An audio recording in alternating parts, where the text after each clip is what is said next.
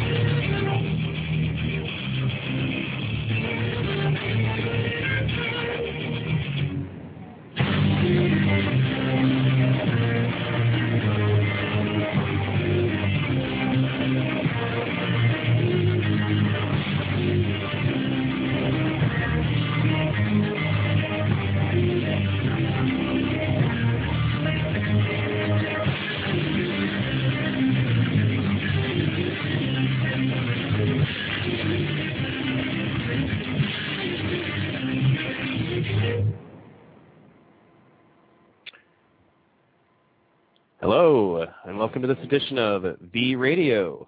Uh, just got back from a really good vacation. Um, although unfortunately I did contract a cold. um, I'm going to be reading from Mike Gravel's book again today since we previously had had uh, technical issues when I was reading the book for the Blog Talk listeners. I would like to read it again and also be able to archive it so that people can listen to the book Citizen Power um, on their own time. Um, fortunately enough, you know, as I said, Mike Gravel was gracious enough to give me permission to read the book on the air as anytime I want. And um, I hope that uh, all of you will tune in for this and um, learn a bit about Senator Gravel's ideas about direct democracy. I'd like to point out that um, regardless of whether or not you want to support Senator Gravel or not, as president, the concept of direct democracy holds weight and value on its own. And that all of the libertarian candidates essentially have accepted this idea um, some of them feel that it would be better if it was some kind of uh, ability to repeal laws and not to create them, but I'm not really that afraid of laws. So I'll be back after these messages. Libertarian candidate for president, Christine Smith. It's time for a People's America, an America of peace and individual liberty. LibertarianforPresident.com. I am the only true peace candidate. My first act as president will be to immediately withdraw all U.S. troops from Iraq, regardless of the consequences. I will end American imperialism. I will end U.S. government meddling in the affairs and conflicts of foreign nations. LibertarianforPresident.com. I will restore all your rights, because I believe in the literal interpretation of the Bill of Rights. Your natural rights and civil liberties are my priority. Your personal and economic freedom is my priority. Learn more about Christine Smith and her campaign to restore the Republic because it is time for a people's America. Visit libertarianforpresident.com. I am Christine Smith, Libertarian candidate for president, and I approve this message. It was paid for by Christine Smith for president. Fairness, justice, and freedom are not just words. These are perspectives. This is Jacob. And this is Neil. Tune in to V Radio, Monday through Friday, 1 p.m. to 3 p.m. Eastern Standard Time, revolutionbroadcasting.com. Bringing you the best in news commentary on the fight for freedom. We don't blow up buildings to make our point, but we will blow you. People should not be afraid of their governments. Governments should be afraid of their people.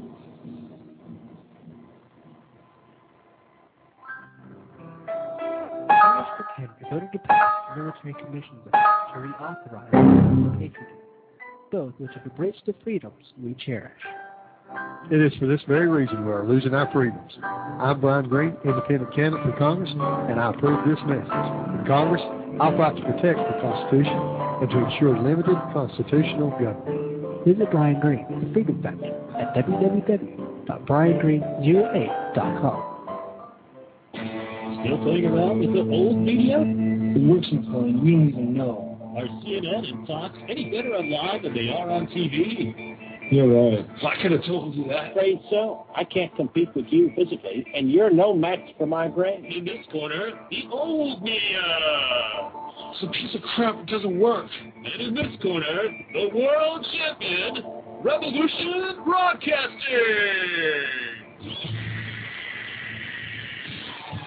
Don't forget to visit www.revolutionbroadcasting.com for the very best in news and commentary on the issues of the fight for freedom.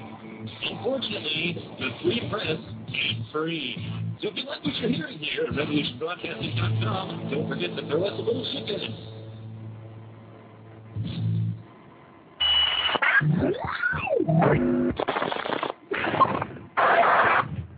Are you ready to have your voice be heard? Do you want to be around thousands of liberty-minded individuals? What are you doing July 12, 2008? Ron Paul and the rest of the movement will be in Washington, D.C. to rally for peace, prosperity, and to restore the Constitution. Join us July 12, 2008 in Washington, D.C.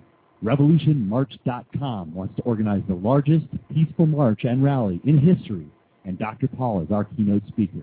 For all the updated information, go to RevolutionMarch.com. Join us in making this the loudest voice of Blog Talk Radio. family and make it a great educational vacation and join Dr. Paul and the rest of the freedom movement in our nation's capital. Brothers and sisters, time to get together. Senator Gravel's update to his classic biting commentary on today's society, Citizen Power, is a sobering assessment of today's woes. More troubling is the fact that little has changed since Gravel first put pen to paper 36 years ago. In fact, according to Gravel, in most cases the problems have only gotten worse. Gravel writes, most Americans today are frustrated and confused.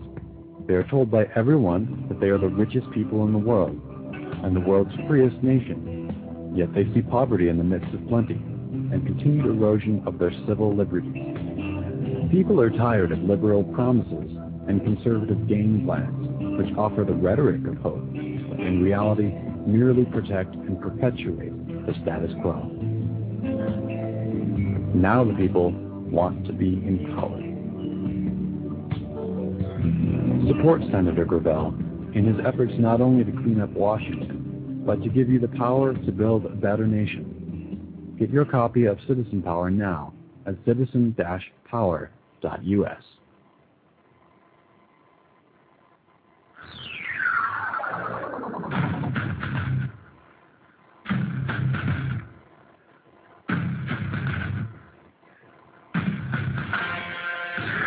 Tune in to the North Virginia Patriot Show, Monday through Friday, 3 to 5 p.m. Eastern. Spectrum Personal Liberty, 1776. Visit our website at www.northvirginiapatriots.com. WV Radio.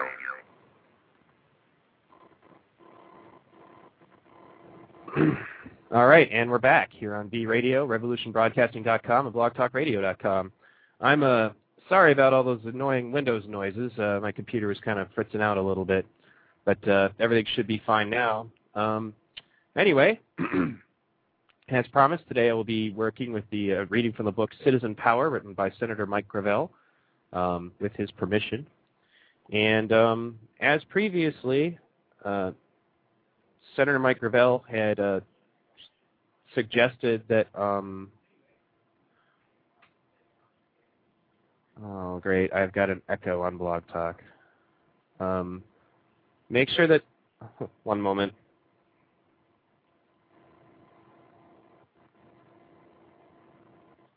Okay. Anyway, um, for those of you who are listening on Blog Talk, if you're getting an echo and you can't hear the show, then by all means uh, come to revolutionbroadcasting.com and listen. Oh, yeah, it looks like the echo finally went away. Good. Um, as I was saying, um, Senator Gravel recommends that you read Chapter 2 of the book and then Chapter 12 of the book. Um, so I'm going to be reading first from Chapter 12, oddly enough, because it talks about the history of the issue, and um, then I will be reading from Chapter 2. So, Chapter 12 talks about the history of democracy and how it was kind of robbed from us here in the United States.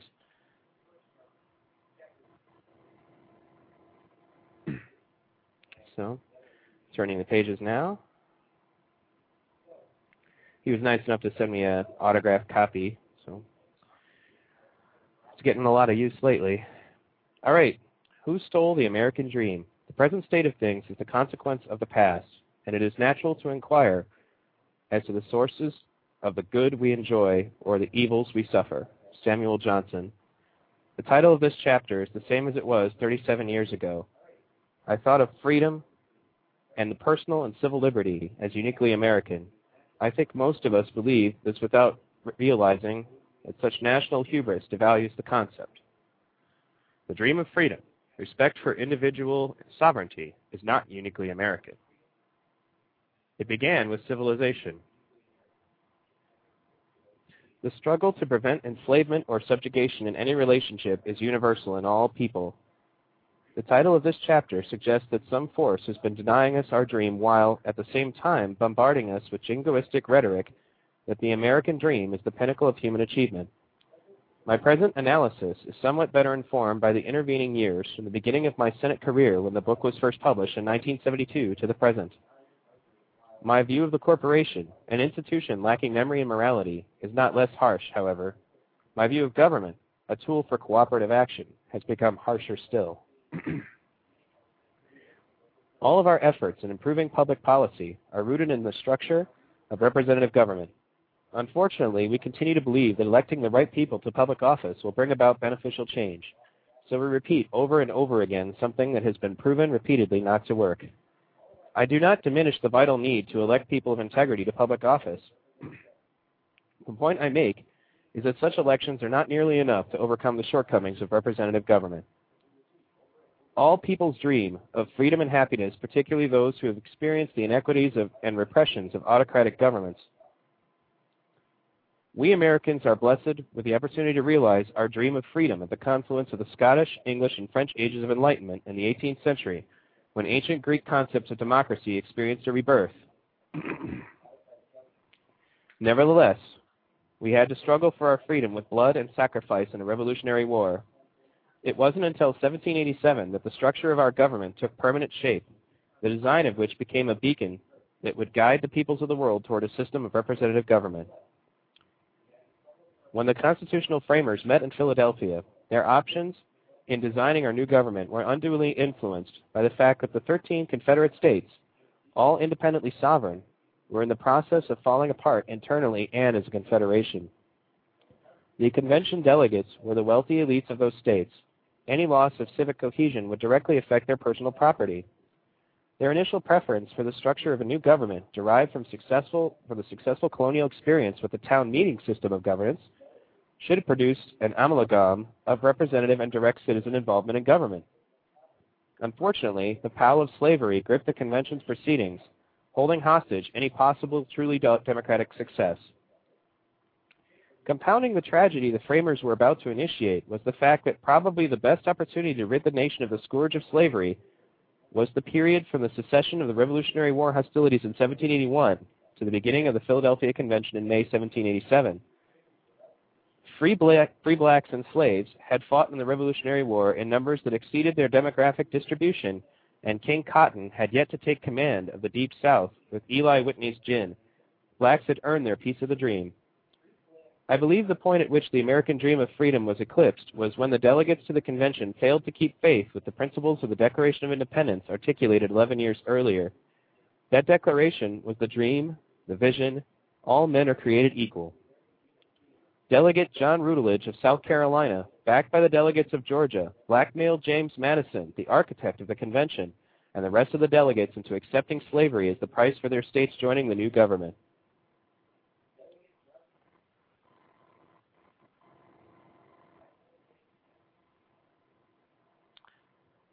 The framers comprised the moral principles articulated in the Declaration of Independence and made a deal with the devil in order to unify a new nation and prevent the certain collapse of the Confederate States that threatened their personal wealth and power. The legacy of slavery plagues us to this day. Repeated generational transfers of cruel and human norms of conduct toward fellow humans, rationalized by Holy Scripture, have damaged the American psyche beyond repair.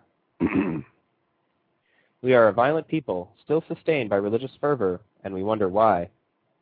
The American psyche was further coarsened by the national sense of manifest destiny, the idea that God wished us to exercise dominion over the land. Land represented economic freedom and a chance for upward mobility. The land of the continent was there for the taking, even though the land was already occupied by the Indians. In a cruel electoral calculus, settlers used their government's military power to legalize their continued encroachments on Indian lands. Settlers voted, Indians did not. The Indians were not enslaved, but nearly annihilated. The constitutional framers, the elites of their day, created a system of representative government that held a monopoly of legislative power that facilitated policies that shame us to this day.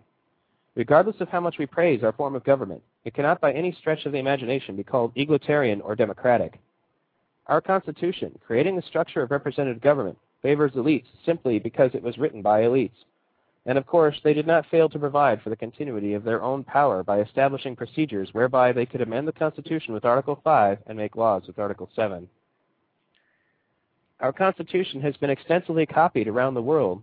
Obviously, the structure of representative government does not threaten other elites governing foreign societies.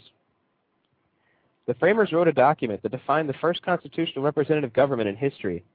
Representative government has since been the norm in all democracies except Switzerland, which copied our Constitution but added one very powerful change, which represents the next step in the evolution of democracy. The Swiss Constitution, written in 1848, added the people as lawmakers, creating a very successful governing partnership with their elected officials. This was the intended road, but not the one taken by the framers of the American Constitution. Sorry, I've got a cold. The framers had to exclude the people from, ratif- from the ratification process in order to secure the ratification of their flawed Constitution. They had a daunting task. They had to avoid a vote in the Confederate Congress where the Constitution would likely not have been ratified. Similarly, they had to avoid votes in the state legislatures by persuading them to refer ratification to state conventions called for that purpose. The convention scenario also permitted the framers to circumvent the people, denying them a legislative role in the ratification process. In 1778, Massachusetts placed before its citizens a constitution for ratification that included slavery. The people refused to ratify it. In 1780, a constitution authored by John Adams that excluded slavery was then overwhelmingly ratified. The framers in Philadelphia were well aware of ordinary people's attitude towards slavery, so they figured out how to keep them one step removed from the ratification process. That was to have the state legislatures call for state conventions and refer the Constitution for ratification to them. The elites then controlled the conventions. This had universal appeal. It offered a way to kill the Constitution without the existing governments being held accountable. It permitted the political elites for and against the Constitution to gather and duke it out without being pestered by the real people. Even with the success of overcoming these barriers, it was literally a miracle that the Constitution was ratified at all. Fifteen votes strategically placed in the three states would have meant defeat. Would a Constitution sans slavery have fared, fared better? I think so. At least the framers would have had the integrity to put the ratification before the people, who, as the preamble stated, do ordain. The real impact of the people being cut out of this legislative act was to alter the entire nature and the rule of citizens in American governance to this day.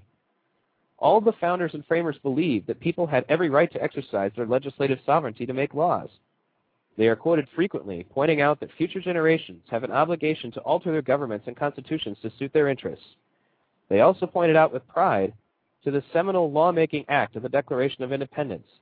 Nevertheless, they sacrificed the people's lawmaking right to protect the ratification, ratification of their compact with the devil, slavery. They locked into the Constitution by excluding procedures that rightly belonged in Article 7 for the people to amend the Constitution and make laws. Their fears that the people would remove slavery from the Constitution, if so empowered, were well founded. The first lobbying act of the first Congress was an assault on slavery by Pennsylvania Quakers, led by Benjamin Franklin. It was successfully thwarted by James Madison and accepted as an understanding in Congress that the subject would never be addressed again. I knew I liked Franklin for a reason. Slavery was so effectively embedded in the Constitution that its removal, short of a civil war, was impossible. Of the five features locking slavery into the Constitution, only one, that of a slave being counted as three-fifths of a person for representative purposes in the U.S. House, had been removed by the Civil War. the other four highly undemocratic features of the Constitution have remained to work their mischief on us to this day, long after the demise of slavery. They are 1. The Electoral College, 2. Article 5, 3. The U.S. Senate, and 4. State control of federal elections. The amending process described in Article 5 is so undemocratic that the chambers, House and Senate, of the 13 smallest states can stop any national reform, a population ratio considerably less than 10%. Little wonder why so few changes have been made to the update of the to update the Constitution to meet the needs of the 21st century since its ratification in 1788. Other than housekeeping, the only changes to the Constitution have been the expansion of the voting franchise. The property requirements were essentially removed at the state level prior to the Civil War. The expansion of the voting franchise to male blacks is the product of the Civil War Reconstruction Amendments. The way was paved for a federal amendment to include women in 1920 as a result of repeated passage of initiative and referendum laws granting women the right to vote by state governments. From my perspective, the most damaging legacy of slavery on the Constitution, other than the exclusion of the legitimate exercise of the people's legislative power, is the control of federal elections by state governments. By controlling who could get elected to federal office, President, and Congress, states asserted real power, many times superior to the federal power based in the Constitution. this issue is better understood as states' rights. It, is kept in, it was kept in contention the supremacy of the federal government.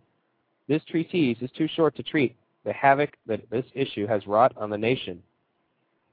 The first fundamental change in American governance since the founding took place at the turn of the last century without amending the Constitution. Starting in 1898 and up until the First World War, more than 20 states amended their constitutions to permit their citizens to initiate and enact laws and amend constitutions. The motivation for the initiative, referendum, and recall laws was the abuse of corruption by, of the government by the business community in the post-Civil War boom and the robber baron era. The legislative role of the people, with different laws from state to state, has not been consistent. Additionally, citizen lawmaking has not been independent of representative government, which has sought to use its control to continually diminish the people's legislative role. The problem of citizen participation in government applies not only to those states with initiative law, but also to all states and all levels of government. It has never been easy for people to participate in the political process except under the direction and control of political parties that hold a monopoly over the electoral process. No force in history excuse me, is more impressive than government. There is never a guarantee that successful governance in one era will be passed down in a straight line to subsequent generations. So many factors come into the chain of human events that nothing can be guaranteed, and malevolent forces are always at play. In this book, I have attempted to identify a number of important issues that face our nation today, I have the advantage of having dealt with most of them more than a generation ago. I have had to face up to disappointments as I look back at my experiences. I am disheartened to see that political and social issues have gotten worse in the past 37 years, and many of the solutions proposed today, in my opinion, will only make matters even worse. I blame the competitive, confrontational structure of the Congress and the legislative monopoly it holds at the federal level. The Constitution distributes congressional representation geographically where the economic, resource, and social special interests of each state and each district come into competitive confrontation for the limited wealth of the whole government. Add to this a committee system designed to compartmentalize the specialization and expertise of individual members who are ruled over by committee chairmen and ranking members who acquire control of legislative empires by a seniority system regardless of competence. I have yet to touch upon the real machinations of the legislative process that take place and where the ultimate control of government resides, in the political parties. They are not even referred to in the Constitution, and the founders universally disdain them as odious factions. Yet they appeared in the first presidential administration of George Washington, and to this day carry more clout than any power defined by the Constitution. Historically, they evolved around regional economic ideologies into a two-party monopoly, which they jealously guard with the full force of the law and the police power of government. It is to this unsanctioned power that gravitate the special interests of the nation, who seek to influence the direction of public policy in a venue hidden from public view. The above description of representative government is not meant to be pejorative in any way. It's how I experienced and understand the process. I do not believe those within representative government can correct it. There are only two venues for change, the government and the people. The solution is obvious. People must be brought into the governing process in the only possible role, that of lawmaker. I do not mean to imply that the people as individuals are superior in intellect to their leaders as individuals. Not at all. But the people acting as a constituency of the whole, legislating by majority rule, do not have barriers in making decisions involving the public interest. The constituent majority identifies and votes its enlightened self-interest. That is not the case with representatives in government who have generic barriers in dealing with the public interest that in many cases do not coincide with their personal self-interest, the financial interests of their backers, or the interests of their political party in gaining or retaining power. Will laws enacted by majority decisions of citizens be perfect? Far from it. But they will be much improved over the minority rule we now suffer. When people make mistakes, they will be more inclined to make corrections. That is not the case with representatives who are averse to admitting error for fear of having that information used against them in the next election. I conclude this manuscript with the simple observation that the answer to the problems of human governance lies with the people and not with their leaders. The design of representative government maintains citizens in av civic adolescence. We want the largesse of government, but we are reluctant to pay for it. We blame our elected officials when things go wrong, when in fact, we are responsible for putting them in office. That is the definition of adolescence. By becoming lawmakers and becoming responsible for public policy, consequences of which we will enjoy or suffer, we will facilitate our civic maturation, a human development that will benefit all facets of human life. Civic maturity is the most important result of turning to each other to exert control over our system of representative government. The American dream envisioned in the Declaration of Independence is the vision of all human beings. We have yet to realize it in America, and when we do, I predict it will race around the world like the light of the sun. Cicero defined freedom as participation in power. The goal of this book and the purpose of my life are to help people understand how they can have freedom by promoting their participation in the power of government, lawmaking. It is our birthright if we dare to claim it. That's the conclusion of Chapter 12. I'm going to take a brief break here and hopefully be able to deal with this cough that's interrupting my reading. And um, we'll be right back here on V Radio at revolutionbroadcasting.com. Libertarian candidate for president, Christine Smith.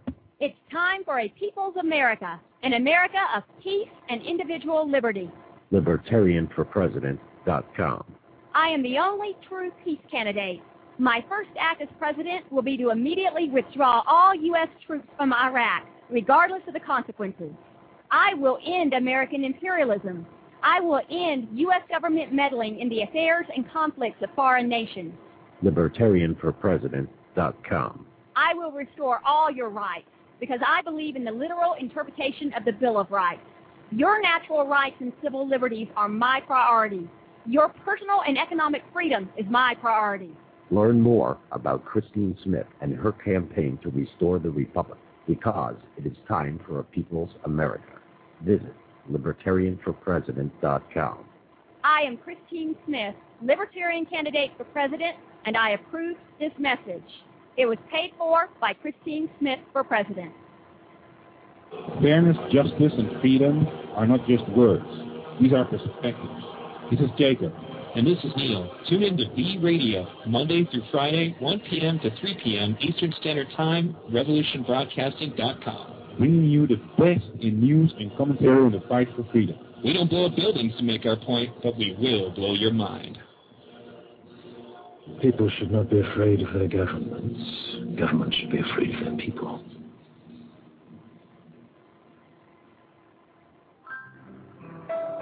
Congress for Canada voted to pass the Military Commissions Act to reauthorize the USA Patriot Act, both which have abridged the freedoms we cherish. It is for this very reason we are losing our freedoms. I'm Brian Green, independent candidate for Congress, and I approve this message. In Congress, I fight to protect the Constitution and to ensure limited constitutional government. Visit Brian Green, the Freedom Factor, at www.briangreen08.com. Still playing around with the old media? It works until you don't even know. Are CNN and Fox any better on live than they are on TV? You're right. I could have told you that. Afraid so? I can't compete with you physically, and you're no match for my brain. In this corner, the old media. It's a piece of crap. It doesn't work. And in this corner, the world champion, Revolution Broadcasting. Don't forget to visit www.revolutionbroadcasting.com for the very best in news and commentary on the issues of the fight for freedom. Unfortunately, the free press ain't free. So if you like what you're hearing here at revolutionbroadcasting.com, don't forget to throw us a little chicken.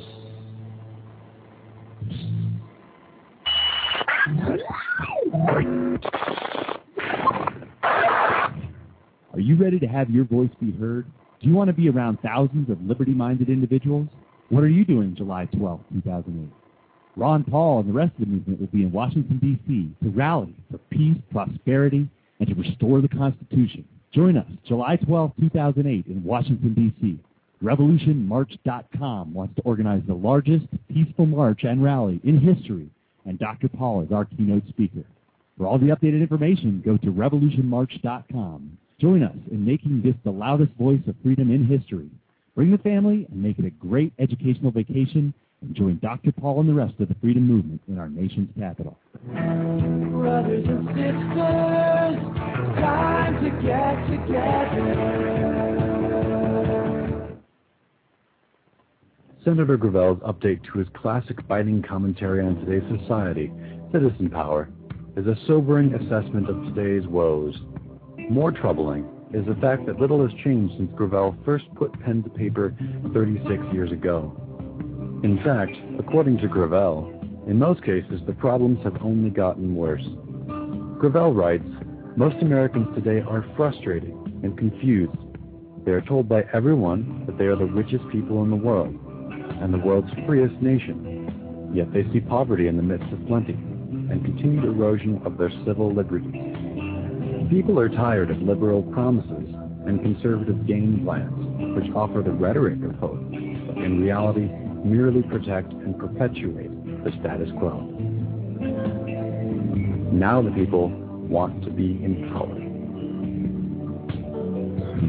Support Senator Gravel in his efforts not only to clean up Washington, but to give you the power to build a better nation. Get your copy of Citizen Power now at citizen-power.us.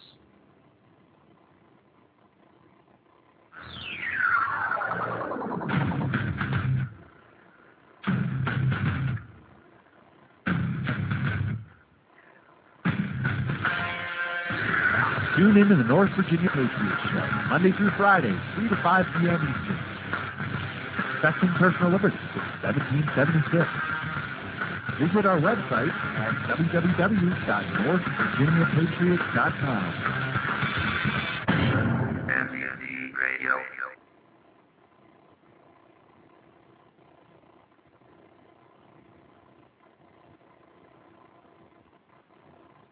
And we're back here on V Radio on revolutionbroadcasting.com.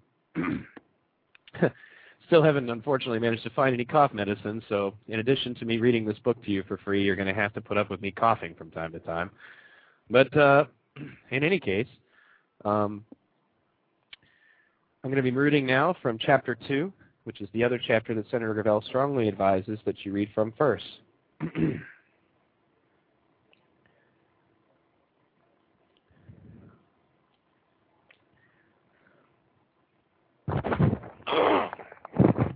the National Initiative for Democracy.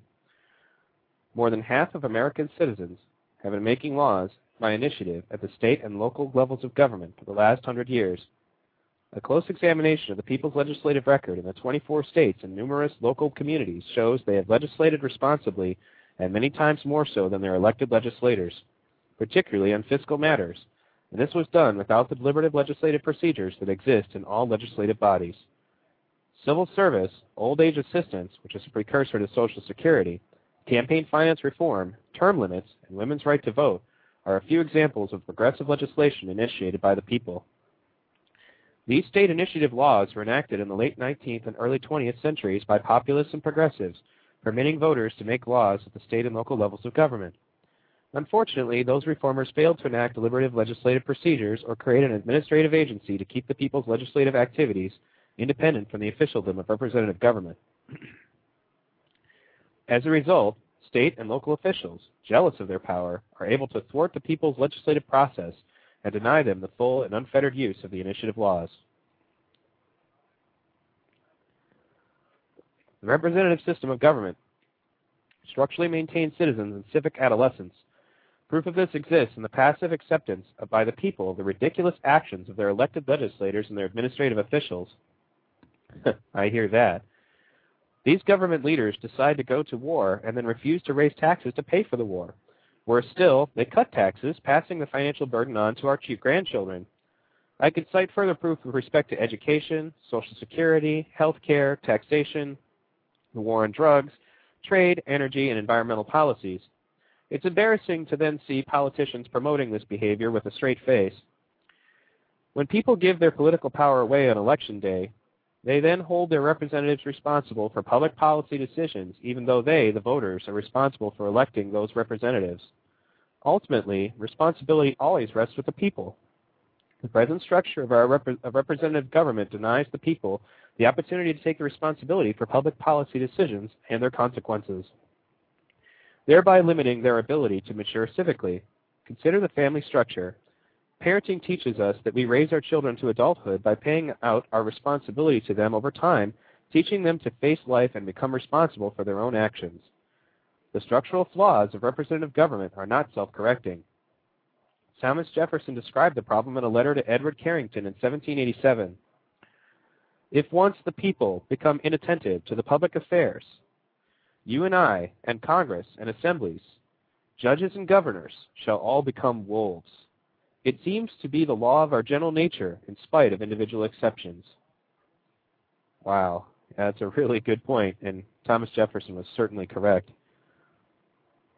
The watershed period at the turn of the 20th century, enacting initiative laws primarily in western states, was a reaction to the extreme corruption of our elected officials by business and corporate interests, capitalism.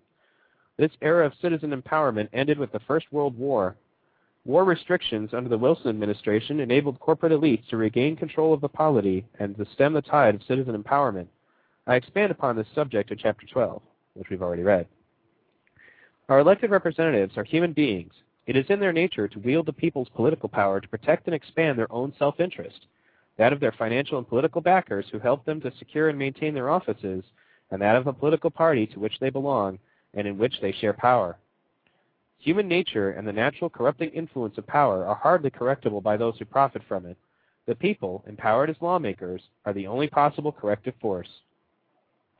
For democracy to work, the people not only must be informed, but must also be empowered to act upon that information. Raising people's expectations that they can influence government and their representatives to deal with the public interest induces apathy when those expectations prove to be illusionary. Many, especially the younger generation who opt out of any role in politics, seem to be the more intelligent in refusing to try over and over something they perceive as not working. This is compounded by the natural tendency of politicians to sell hope without substance, thereby promoting cynicism. Pundits and students of government generally agree that our federal government is dysfunctional, with a Congress in gridlock, an imperial presidency steeped in its own hubris, and a judiciary anointed with papal powers for life. Conventional wisdom informs us that our government under the Bush administration is the worst we have ever seen. Not so. We are captivated by the myth of the good old days. The good old days never existed. We have selective memory about our triumphal past and amnesia about the wrongs perpetrated in each decade since our nation's founding. We are a great people because we are stewards of a land blessed, blessed by a geographic location, abundant natural resources, and the amalgam of racially and culturally diverse immigrant populations. We need to reject the arrogance of national triumphalism and appreciate our blessings, not as recognition for our worth, but as a gift for all who came before us. We need an ethic that marries the strength of our individualism with our common responsibilities in the constituent assembly of the people nationally and globally. If we are to grow and improve ourselves individually and collectively, we need to complete the structure, um, structural design of human governance so ably advanced by our founders. They were informed by the experiences of earlier societies, particularly Solon's concept of law in Greece and the Swiss concept of federalism. The century of Swiss governance, beginning in 1848, at the close of the three-year religious civil war, raised the possibilities of effective government to instructive heights. That poor, multi-ethnic, multilingual, hard-scrabble country, steeped in religious conflict, without natural resources, decided to adopt a constitution modeled on our own, except that the people were brought into the operation of government as lawmakers in partnership with their elected officials. Even the acclaimed Alexis de Tocqueville had serious doubts that this Swiss experiment in the union of direct and representative democracy would work. However, the result is without precedent in human history. Switzerland, living in peace, has evolved into the most successfully governed and on a per capita basis one of the wealthiest nations in the world. Its only distinguishing feature from all other democracies in the world is the involvement of its people as lawmakers within the operations of government. The United States of America is not, in fact, a democracy, nor are the other democracies of the world. They are all representative governments, in a democracy, the people are the government. In our democracies, we elect representatives to run the government for us. Those we elect do not, for the most part, run the country first and foremost in the interest of the people, as human nature dictates. They run it for their own self-interest first. We are led to believe by those who control the polity that we have no choice but to give our sovereign power to the politicians on election day. That need not be the case. The central power of government is lawmaking, not voting. Those who make the laws determine how, when, and if citizens can vote. Florida in 2000 and Ohio in 2004 are recent examples. Citizens can gain control of their government by becoming lawmakers, empowered to make laws for their own benefit. The people are more constructive, I'm sorry, more conservative than their elected officials, regardless of political party, particularly when it comes to limiting the continuous growth of government. This generation of Americans must complete the work of the founders by bringing American citizens into the operations of government as lawmakers in a governing partnership with our elected officials. Are the people qualified to make laws governing their lives? They're qualified enough at the state and local levels of government. They're qualified enough on election day to give their power away political, to, to political candidates who manipulate the electoral process with money from special interests to get elected. In fact, it's easier for citizens to decide on policy issues themselves rather than try to guess what representatives will do after they get into office. It's even more difficult when you realize that politicians say whatever it takes to get elected. Do Americans want to become lawmakers? Polls show that people overwhelmingly want to be empowered. The only possible empowerment tool is lawmaking. For the last 225 years, citizens have been sold on the legislative monopoly of representative government or powers wielded by their elites. How can Americans become lawmakers? The Congress is not likely to dilute its powers by empowering the people. Therefore, the people themselves must enact a federal ballot initiative called the National Initiative for Democracy, a proposed law that my colleagues and I have developed and refined over the past decade to empower citizens as lawmakers in every government jurisdiction in the United States in a partnership with their elected officials.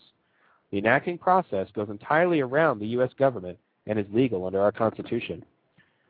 The ideological foundation of the National Initiative rests on the belief that the constituent power of the people is sovereign. And the American people, like all peoples, can govern themselves as they see fit in the pursuit of their happiness and their general welfare. George Washington in 1787 said it best. People can decide with as much propriety on alterations and amendments to the Constitution which shall be found as necessary as ourselves, for I do not conceive that we are more inspired, have more wisdom, or possess more virtue than those who will come after us.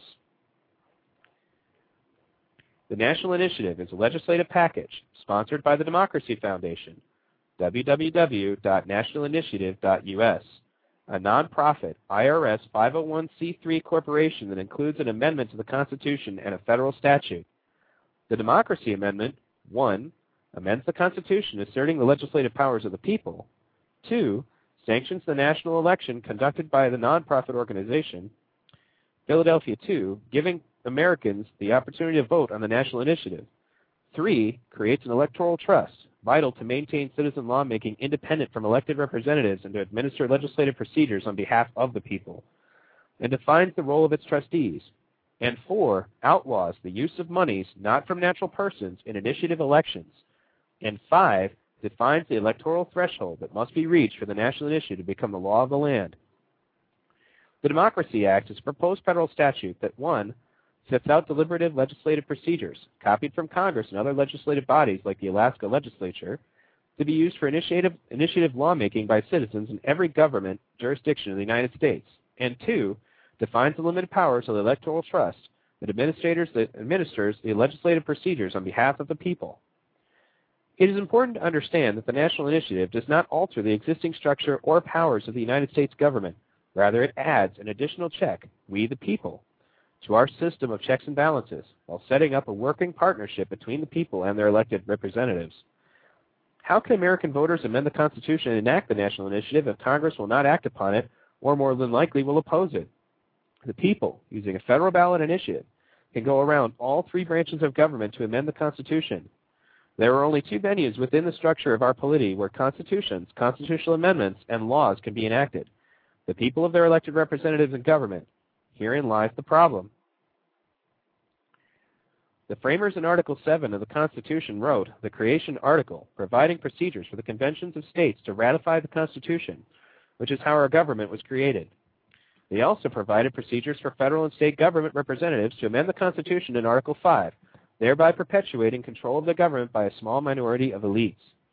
However, the framers failed to provide procedures for we the people to ordain alterations to the Constitution or make laws, even though they repeatedly said the people have the right to change their government as they saw fit.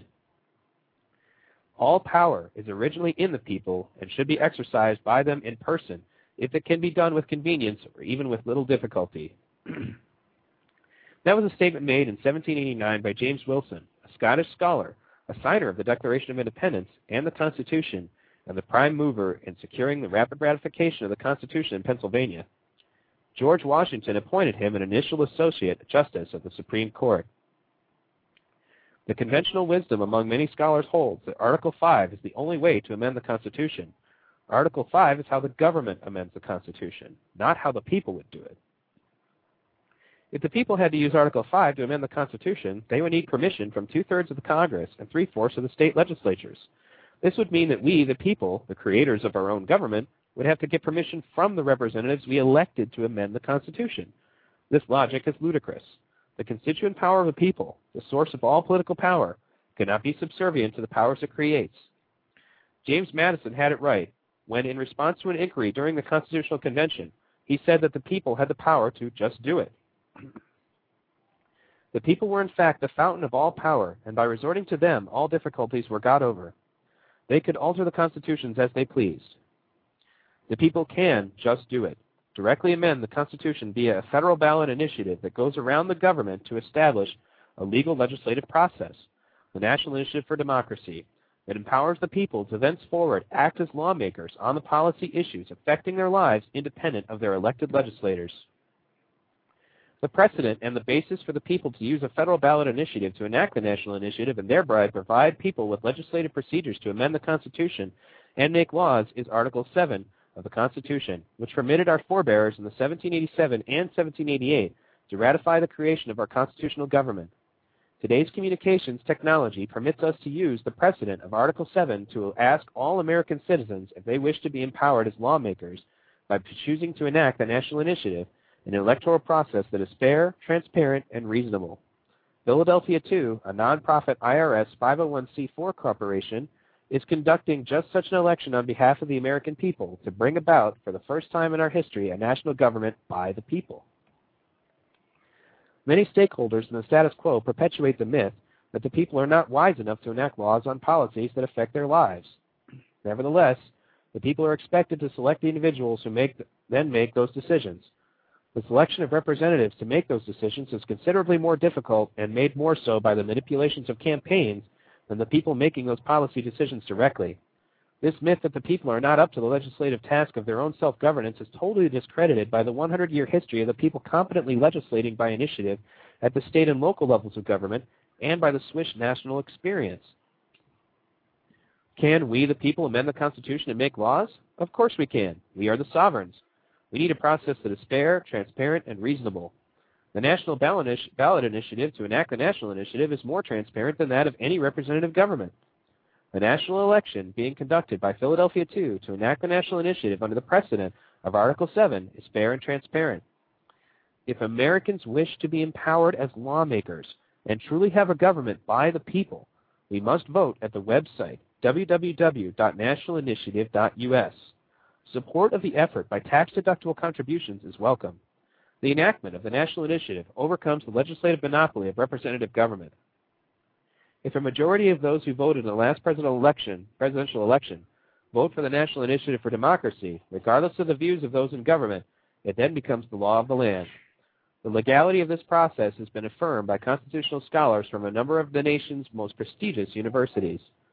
The National Initiative's electoral process began on September 17, 2002, allowing people to use the Internet to vote. The successful use of this ubiquitous technology now demand, or depends on supporters networking with their friends, relatives, colleagues, and organizations and informing them that citizens can be empowered to vote on all the policy issues that affect their lives by voting to enact the national initiative. With the enactment of the national initiative, the American people will experience the responsibility of legislating and governing themselves directly, bringing them the benefits of greater civic maturity. Imagine what you, empowered as a lawmaker, might institute or change for the betterment of your community or country. The National Initiative for Democracy permits citizens access to the central power of government, lawmaking. It completes the work of the constitutional framers by providing, providing legislative procedures for the people to amend the Constitution and make laws. Permits the people to empower themselves if they so choose. Allows citizens to vote on the public offices that affect their lives would have allowed the U.S. to exit Iraq in 2006. In fact, it would have stopped the invasion from ever happening. Establishes for the first time in our history a nation governed by the people. Induces greater civic maturity in people, a benefit that will inure to all the institutions of society. That's it for Chapter 2. I'm going to take another break here, and I'll be right back after these messages. Libertarian candidate for president, Christine Smith. It's time for a People's America, an America of peace and individual liberty. LibertarianforPresident.com. I am the only true peace candidate. My first act as president will be to immediately withdraw all U.S. troops from Iraq, regardless of the consequences. I will end American imperialism. I will end U.S. government meddling in the affairs and conflicts of foreign nations. LibertarianforPresident.com. I will restore all your rights because I believe in the literal interpretation of the Bill of Rights. Your natural rights and civil liberties are my priority. Your personal and economic freedom is my priority. Learn more about Christine Smith and her campaign to restore the Republic because it is time for a People's America. Visit LibertarianforPresident.com. I am Christine Smith, Libertarian candidate for president, and I approve this message. It was paid for by Christine Smith for president. Fairness, justice, and freedom are not just words. These are perspectives. This is Jacob. And this is Neil. Tune in to B Radio, Monday through Friday, 1 p.m. to 3 p.m. Eastern Standard Time, revolutionbroadcasting.com. bringing you the best in news and commentary on the fight for freedom. We don't blow up buildings to make our point, but we will blow your mind. People should not be afraid of their governments. Governments should be afraid of their people.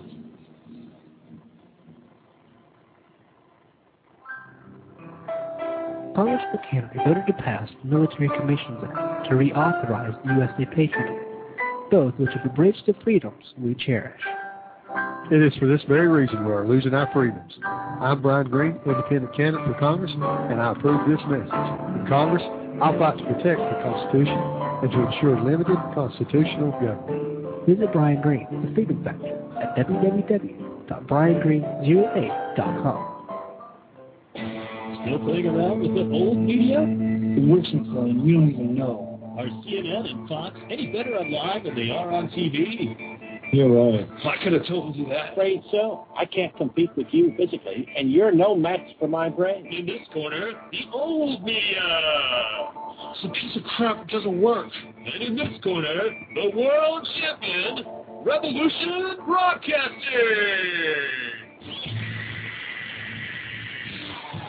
Don't forget to visit www.revolutionbroadcasting.com for the very best in news and commentary on the issues of the fight for freedom.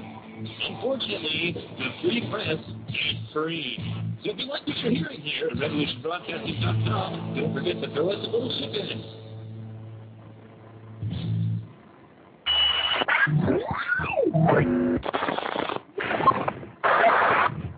Are you ready to have your voice be heard? Do you want to be around thousands of liberty-minded individuals? What are you doing July 12, 2008? Ron Paul and the rest of the movement will be in Washington, D.C. to rally for peace, prosperity, and to restore the Constitution. Join us July 12, 2008 in Washington, D.C. RevolutionMarch.com wants to organize the largest peaceful march and rally in history, and Dr. Paul is our keynote speaker. For all the updated information, go to RevolutionMarch.com. Join us in making this the loudest voice of freedom in history. Bring the family and make it a great educational vacation and join Dr. Paul and the rest of the freedom movement in our nation's capital. Brothers and sisters, time to get together. Senator Gravel's update to his classic biting commentary on today's society, Citizen Power, is a sobering assessment of today's woes. More troubling is the fact that little has changed since Gravel first put pen to paper 36 years ago. In fact, according to Gravel, in most cases the problems have only gotten worse. Gravel writes, most Americans today are frustrated and confused. They are told by everyone that they are the richest people in the world and the world's freest nation, yet they see poverty in the midst of plenty and continued erosion of their civil liberties. People are tired of liberal promises and conservative game plans, which offer the rhetoric of hope, but in reality merely protect and perpetuate the status quo. Now the people want to be in power. Support Senator Gravel in his efforts not only to clean up Washington, but to give you the power to build a better nation. Get your copy of Citizen Power now at citizen-power.us.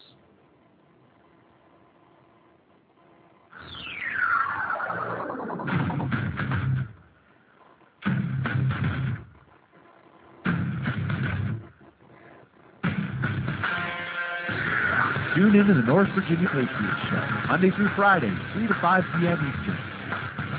Respecting personal liberty since 1776. Visit our website at www.northvirginiapatriots.com.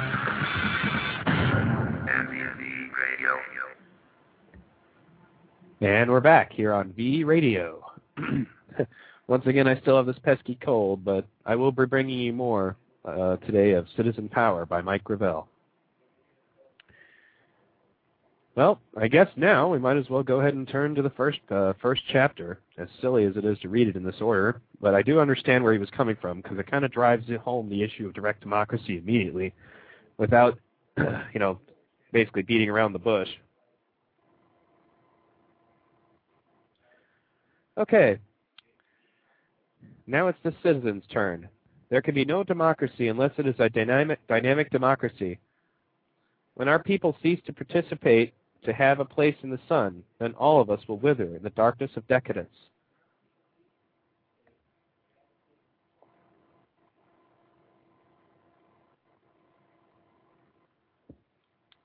I'm going to have to edit this, but BS, Senator, it won't work. Why not? Because you're talking about something that doesn't exist, man. That's why. There's no such thing as citizen power, not for people like us. Black youth tilted his chair back against the wall and regarded me with open skepticism, challenging me to prove him wrong. The others nodded their agreement. It was a hot summer afternoon in mid-1970, and I was in the Harlem Storefront Street Academy talking with a group of social and educational dropouts, the ones polite society paternalistically refers to as the disadvantaged. I had scheduled the visit when I arrived in New York earlier in the day and learned I had some free time before my evening speaking engagement. The Street Academy program was getting some good reviews. I wanted to see one for myself, and I wanted to talk with the students. For months, I had sensed a happening taking place in America. Everywhere I traveled, I saw growing public dissatisfaction, frustration, and anger. That was no silent majority I was witnessing. They were people articulating in both words and deeds and that they wanted something more out of life than they were receiving. They were demanding more economic security, more benefits and safeguards, more personal freedom, and more control over the decision-making process. The demands were not particularly new, but there was something significantly different about the manner in which they were being presented. Instead of complaining and demonstrating individually, citizens were joining together and forming powerful public interest constituencies blacks, Latinos, peace groups, the young, the aged, women, homosexuals, environmentalists, welfare mothers, consumers, each with their own specific objectives and proposals, yet all sharing a common bond of seeking, seeking to change the status quo in America, to improve it, and to have some impact on society. Out of the seeds of despair, conflict, and alienation, I detected, and probably others also did, that the embryo of new citizen empowerment was taking shape, a program for change, struggling to achieve life. A new force was emerging upon the American scene. Citizen power, all that was needed, I felt, was a public awareness of that power and the vehicle for assuming it. I did not understand then what the vehicle was. I thought it was just getting good people elected to government who would use the people's power to act in the public interest. But sitting in that Harlem Street Academy in the middle of neglected America, I could readily understand why the idea of citizen power was greeted with contempt when I raised the subject. What did that mean to these alienated young men and women? They had only to look out the window to see a street, their street, littered with debris, where crime and poverty were daily facts of life. They had no jobs, no money, nothing to call their own. What little they received from government was doled out as a privilege, not as a right. Maybe if I had talked about the possibility of getting some extra money to buy some clothes or get a car or rent a better apartment, they would have responded more enthusiastically. But citizen power, what was in it for them? Hell, man, there's no such thing as citizens around here, much less citizen power, the boy seated next to me argued. There's just people. The only citizen I know is the dude is the dude in the White House, and I guess maybe the fat cats that gets all the money. They're the ones who call it their own way. The rest of us, we got no say. We just got to cut it our own way.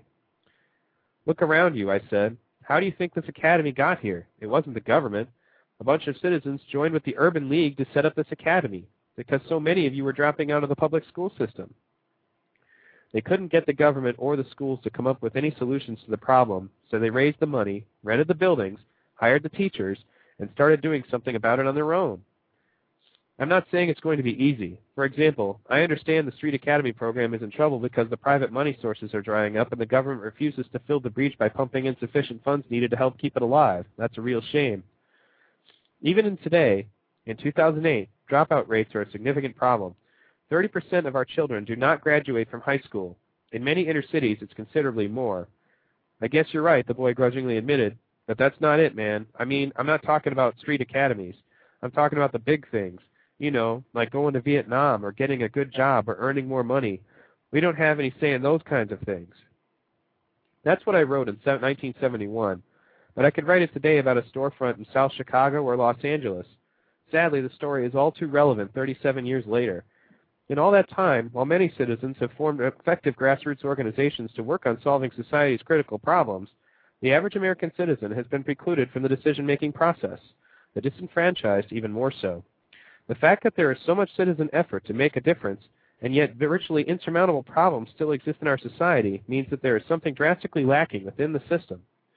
Real power rests in the hands of those who control government by way of their investments in politicians. These politicians make the laws for those in control. Wouldn't you rather be a part of the governing process instead of being under the thumb of those who control the government? Wouldn't you like to have enough control so that the government and corporate power respond to your needs? You might argue that that takes a lot of clout. Well, how do you think business, labor, farmers, or corporations are able to secure the laws that give them an edge? They do it by putting their money where their mouth is and by making sure they get the results they want on election day. People are tired of liberal promises and conservative game plans, which offer the rhetoric of hope, but in reality merely protect and perpetuate the status quo. Conservatism in America has too often meant racism and support for the wealthy against the poor. Liberalism, on the other hand, has relied too heavily on the power of the state and on faceless bureaucrats and government to solve problems, while failing to assure continued popular participation and control. The liberals have not attacked the increase and centralization of wealth and power. They have abetted it. They have sold out on Wall Street, or sold out to Wall Street, sorry. That astounds and irritates so many people in, what, in that the liberals, both Democratic and Republican, have been in power since World War II, that they have not made good on their promises. Liberals have applied some band-aid emergency measures to the poor, but their programs have been paid for by ordinary citizens, while their policies have first benefited the rich and the powerful. To achieve security at home, they built a milita mighty military-industrial complex that in turn built a global American empire to justify it. The conservatives advanced and perpetuated it in the extreme. Liberals also built a confusing bureaucratic structure of anti-poverty and welfare programs which robbed the middle class of their money and the poor of their incentive and, and integrity. These programs have been only uh, have been only a hodgepodge of patchwork solutions applied sporadically to meet emergencies, as Katrina revealed. Indeed, these programs have not even been able to meet the emergencies. In the first place, the real money has gone for war preparation and war making. In the second place, the liberals have left the basic political and economic structure of the country untouched. Our corrupt income tax system continues to rest heavily on the middle class and even on the poor, while it practically exempts the rich and the near rich. Liberal programs fostered not only great industrial growth through the military-industrial complex, the medical-industrial complex, and the security-industrial complex, but also their wars. The war on poverty, the war on drugs, and the war on terrorism. These programs, unfortunately, also fostered the growth of poverty, alienation, and urban blight. Most Americans today are frustrated and confused. They are told by everyone that they are the richest people in the world and the world's freest nation, yet they see poverty in the midst of plenty and continued the erosion of their civil liberties. America is no longer number one in any of the important social and economic indices of the world. In fact, the only areas in which we are number one are weaponry, consumer spending, government, corporate and private debt, environmental pollution, energy consumption, the incarcerated men and women in our criminal justice system, and of course, delusion. With national security as practically the only primary concern of the state since World War II, enormous portions of our wealth and human resources have been misappropriated to military programs, while desperate human needs lie neglected in every corner of our nation. Now the people want to be empowered. This kind of empowerment strongly supports the old liberal notions of increasing the public sector and public responsibility in all areas of life including business and work.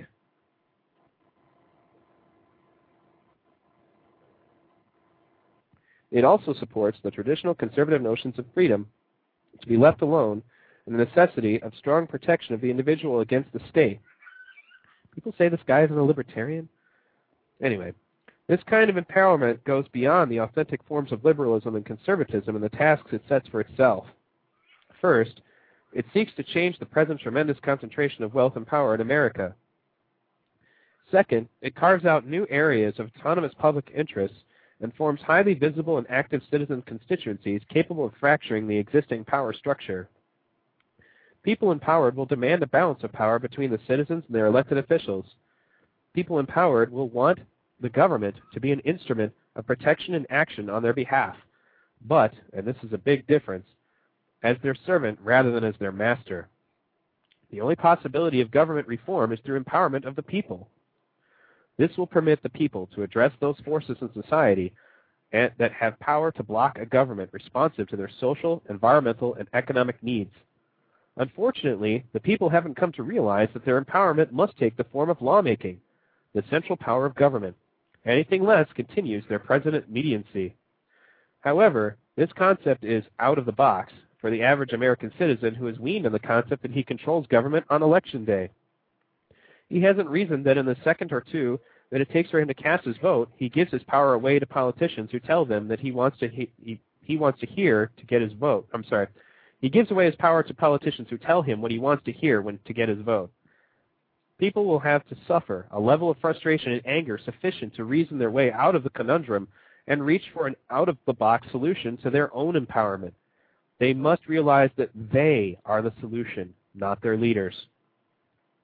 Then they will be able to attack not only the forces that control our government, but also the ideology that, ideology that supports them. When we assail the military-industrial complex, for example, we assail the idea of a system which values building missiles for overkill more than education. When we criticize business or industry, we criticize the notion that any part of the American economy can be run for private profit alone without regard for the public's interests. The awesome, awesome creativity of people needs to be injected into the governance of the polity. The people will be able to assume the adult responsibility of citizenship necessary to preserve their own freedoms and solve society's problems. Such responsible participation furthers an open adversarial environment of ideas in keeping with the original design of American government, which generated a built-in arena of conflict through the devices of checks and balances, our separation of powers. People in power thereby become the fourth check of our troika of existing checks and balances. When I served as a United States Senator from Alaska, the environmentalist constituency served as adversary to the oil companies to ensure the construction of the Trans-Alaska Pipeline did not excessively damage the Alaskan ecology. A poorly constructed pipeline would not only have endangered the environment, it also would have raised the, the end cost of oil for the consumer. The nation's energy consumers needed Alaska's oil, but no one wanted a bad pipeline conservationists in Alaska used the 102 statement of the National Environmental Protection Act to block the construction of the oil pipeline by court injunction until the project could be proven environmentally safe. People empowered not only will be able to set forth broad goals and general principles and make specific proposals for attaining their stated objectives, but they will also be able to enact those goals into laws. People empowered will unleash creative new solutions to old problems. The next chapters discuss some of the major problems facing Americans today and the ways in which people empowered as lawmakers, working in tandem with their elected legislators at every level of governance, can more effectively address these problems. The major thrust of this book is to define how American citizens can become empowered as legislators through the enactment of the National Initiative, a federal ballot initiative which will for the first time in our history define our ability to govern ourselves with a government by the people. Well, that's the end of chapter one. I'm going to take another break here, and we'll be back with more of the book Citizen Power by Senator Mike Gravel here on V Radio, revolutionbroadcasting.com. Libertarian candidate for president, Christine Smith. It's time for a People's America, an America of peace and individual liberty. LibertarianforPresident.com. I am the only true peace candidate. My first act as president will be to immediately withdraw all U.S. troops from Iraq, regardless of the consequences. I will end American imperialism. I will end U.S. government meddling in the affairs and conflicts of foreign nations. LibertarianforPresident.com. I will restore all your rights because I believe in the literal interpretation of the Bill of Rights. Your natural rights and civil liberties are my priority. Your personal and economic freedom is my priority. Learn more about Christine Smith and her campaign to restore the Republic because it is time for a People's America. Visit libertarianforpresident.com. I am Christine Smith, Libertarian candidate for president, and I approve this message. It was paid for by Christine Smith for president. Fairness, justice, and freedom are not just words. These are perspectives. This is Jacob. And this is Neil. Tune in to V Radio, Monday through Friday, 1 p.m. to 3 p.m. Eastern Standard Time, revolutionbroadcasting.com. bringing you the best in news and commentary on the fight for freedom. We don't blow up buildings to make our point, but we will blow your mind. People should not be afraid of their governments. Governments should be afraid of their people.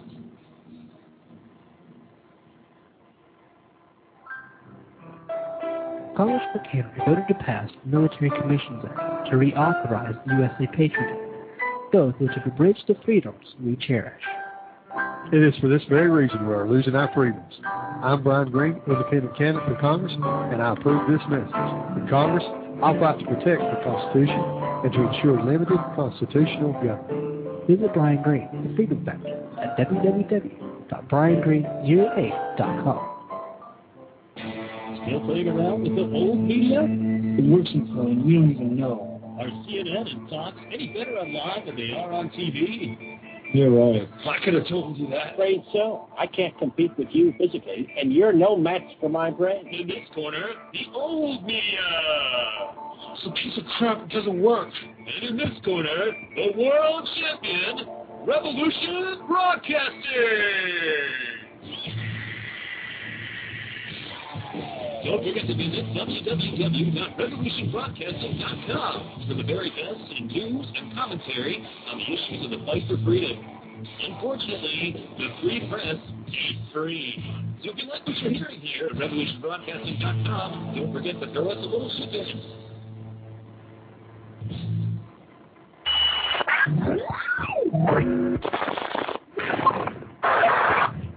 Are you ready to have your voice be heard? Do you want to be around thousands of liberty-minded individuals? What are you doing July 12, 2008? Ron Paul and the rest of the movement will be in Washington, D.C. to rally for peace, prosperity, and to restore the Constitution. Join us July 12, 2008 in Washington, D.C. RevolutionMarch.com wants to organize the largest peaceful march and rally in history, and Dr. Paul is our keynote speaker. For all the updated information, go to RevolutionMarch.com. Join us in making this the loudest voice of freedom in history. Bring a family and make it a great educational vacation and join Dr. Paul and the rest of the freedom movement in our nation's capital. Brothers and sisters, time to get together.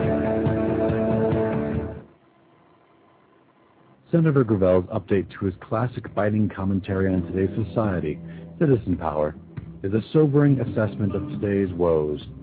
More troubling is the fact that little has changed since Gravel first put pen to paper 36 years ago. In fact, according to Gravel, in most cases the problems have only gotten worse. Gravel writes, most Americans today are frustrated and confused. They are told by everyone that they are the richest people in the world and the world's freest nation, yet they see poverty in the midst of plenty and continued erosion of their civil liberties.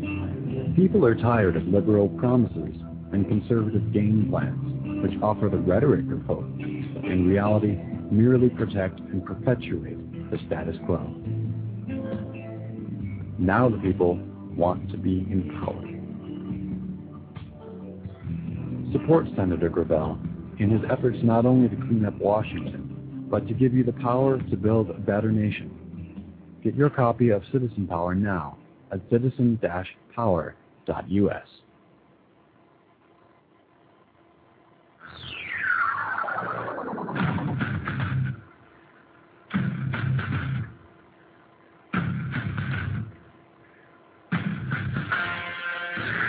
Tune in to the North Virginia Patriots Show, Monday through Friday, 3 to 5 p.m. Eastern. Protecting personal liberty 1776. Visit our website at www.northvirginiapatriots.com.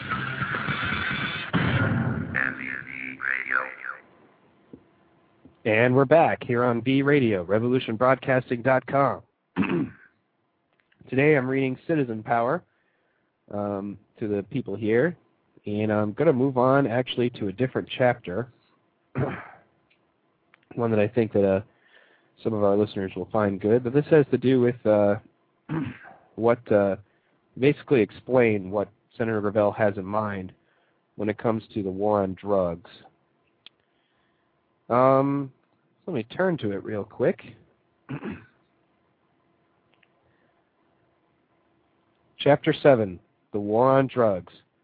The income of the drug barons is greater than the American defense budget. With this financial power, they can suborn the institutions of the state. And if the state resists, they can purchase the firepower to outgun it. Judge Gomez Hurtado, Colombian High Court, 1993.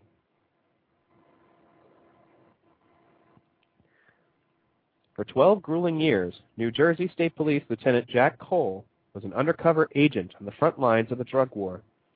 He's exactly the kind of cop you'd hope to find in a job like that. Rock steady, fearless, and dependable as the sunrise. And he was successful, one of the best in the department.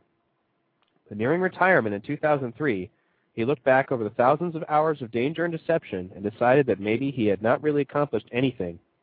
In fact, he might have made things worse. Here was an honest cop who had lost faith in his mission, so he changed missions. Now, Lieutenant Cole is trying to end the drug war. Three years ago, he and several of his fellow officers founded LEAP, Law Enforcement Against Prohibition, and already some 500 other law enforcement officers, judges, and prosecutors have joined them. Drug prohibition, like alcohol prohibition, actually got started back in the 1920s, but most of us think of President Nixon as the one who started the war on drugs. Nixon took the Bureau of Narcotics, a tiny federal agency with a few hundred employees, and turned it into the DEA, a vast international police force with more power than the FBI and the CIA combined. And it was Nixon who got Congress to open the public coffers to local law enforcement. All of a sudden, federal money began raining down on police departments all over the country, and Jack Cole was there when it happened. We had seven man we had a seven man narcotics unit, he says. It always seemed perfectly adequate for the job we had to do. Then overnight we went from a seven man unit to a seventy six man narcotics bureau. So now they had to justify this additional funding and that people called and the I'm sorry, and that called for a dramatic increase in drug busts. They took undercover people like myself, says Cole, and they targeted us targeted us against small friendship groups, groups of young people in college. And as soon as we got in there and became their friends, come Friday night somebody'd say, Hey, school's out, we're off work. Anyone want to get high? And of course, if nobody said that, it was our job to say it. For a young officer on the way up, it was a great game and he was good at it. If somebody simply passed a marijuana cigarette to me, they became a drug dealer. That one marijuana cigarette would send that person to jail for seven years. Today, when he talks about the, that success, his voice is almost a whisper. Over a thousand young people went to jail as a direct result of what I did as one undercover agent, something I'm certainly not proud of today. Lieutenant Cole came to understand what a lot of us already suspected. The drug war was fatally flawed from the get-go. In fact, when we ended alcohol prohibition in 1933, we should have ended drug prohibition for all the same reasons. To stop the skyrocketing murder rates, the corruption at all levels, and the criminal underworld growing by leaps and bounds. All the while, the booze and drugs continue to flow unabated. The problem was, and is, not much of a constituency for treating drug addicts as human beings. The numbers clearly show that there never were, and are not now, enough narcotics users in this country to raise concern. When the first drug laws were passed in 1914, we had maybe 300,000 addicts in the whole U.S., less than half of 1% of the population. Today, after spending a trillion dollars and filling our vast and growing prison complex to the max, we have driven the rate of addiction up, not down, to nearly 2%. That's a 500% increase but we're still talking about a very small slice of the population. But for some reason, we have focused our most threatening legal artillery on this group instead of giving them treatment, proven to be many times cheaper and many times more effective than incarceration. We'd rather send them off to prison where they can often get all the drugs they want. If you include all the costs, interdiction, including use of the military, police, courts, and prisons, we're spending about 70 billion a year on this insane enterprise and as Lieutenant Cole says, we're making the problem worse day by day. And this is not only here in the U.S. Our war on drugs has also been a war on the countries that grow poppies and marijuana, which have become the havens for crime and corruption. The whole point of prohibition is to make some prohibitive substances prohibitively expensive. unfortunately it becomes extremely attractive to organized crime. Prohibition didn't work with alcohol and it's not working with drugs. Today, both heroin and cocaine are cheaper, purer, and more available than ever before. Even worse, we've created a whole new generation of Al Capones with enough cash, influence, and firepower to threaten the country's foundations. So what do we do? We get the profit out of the illegal drug market.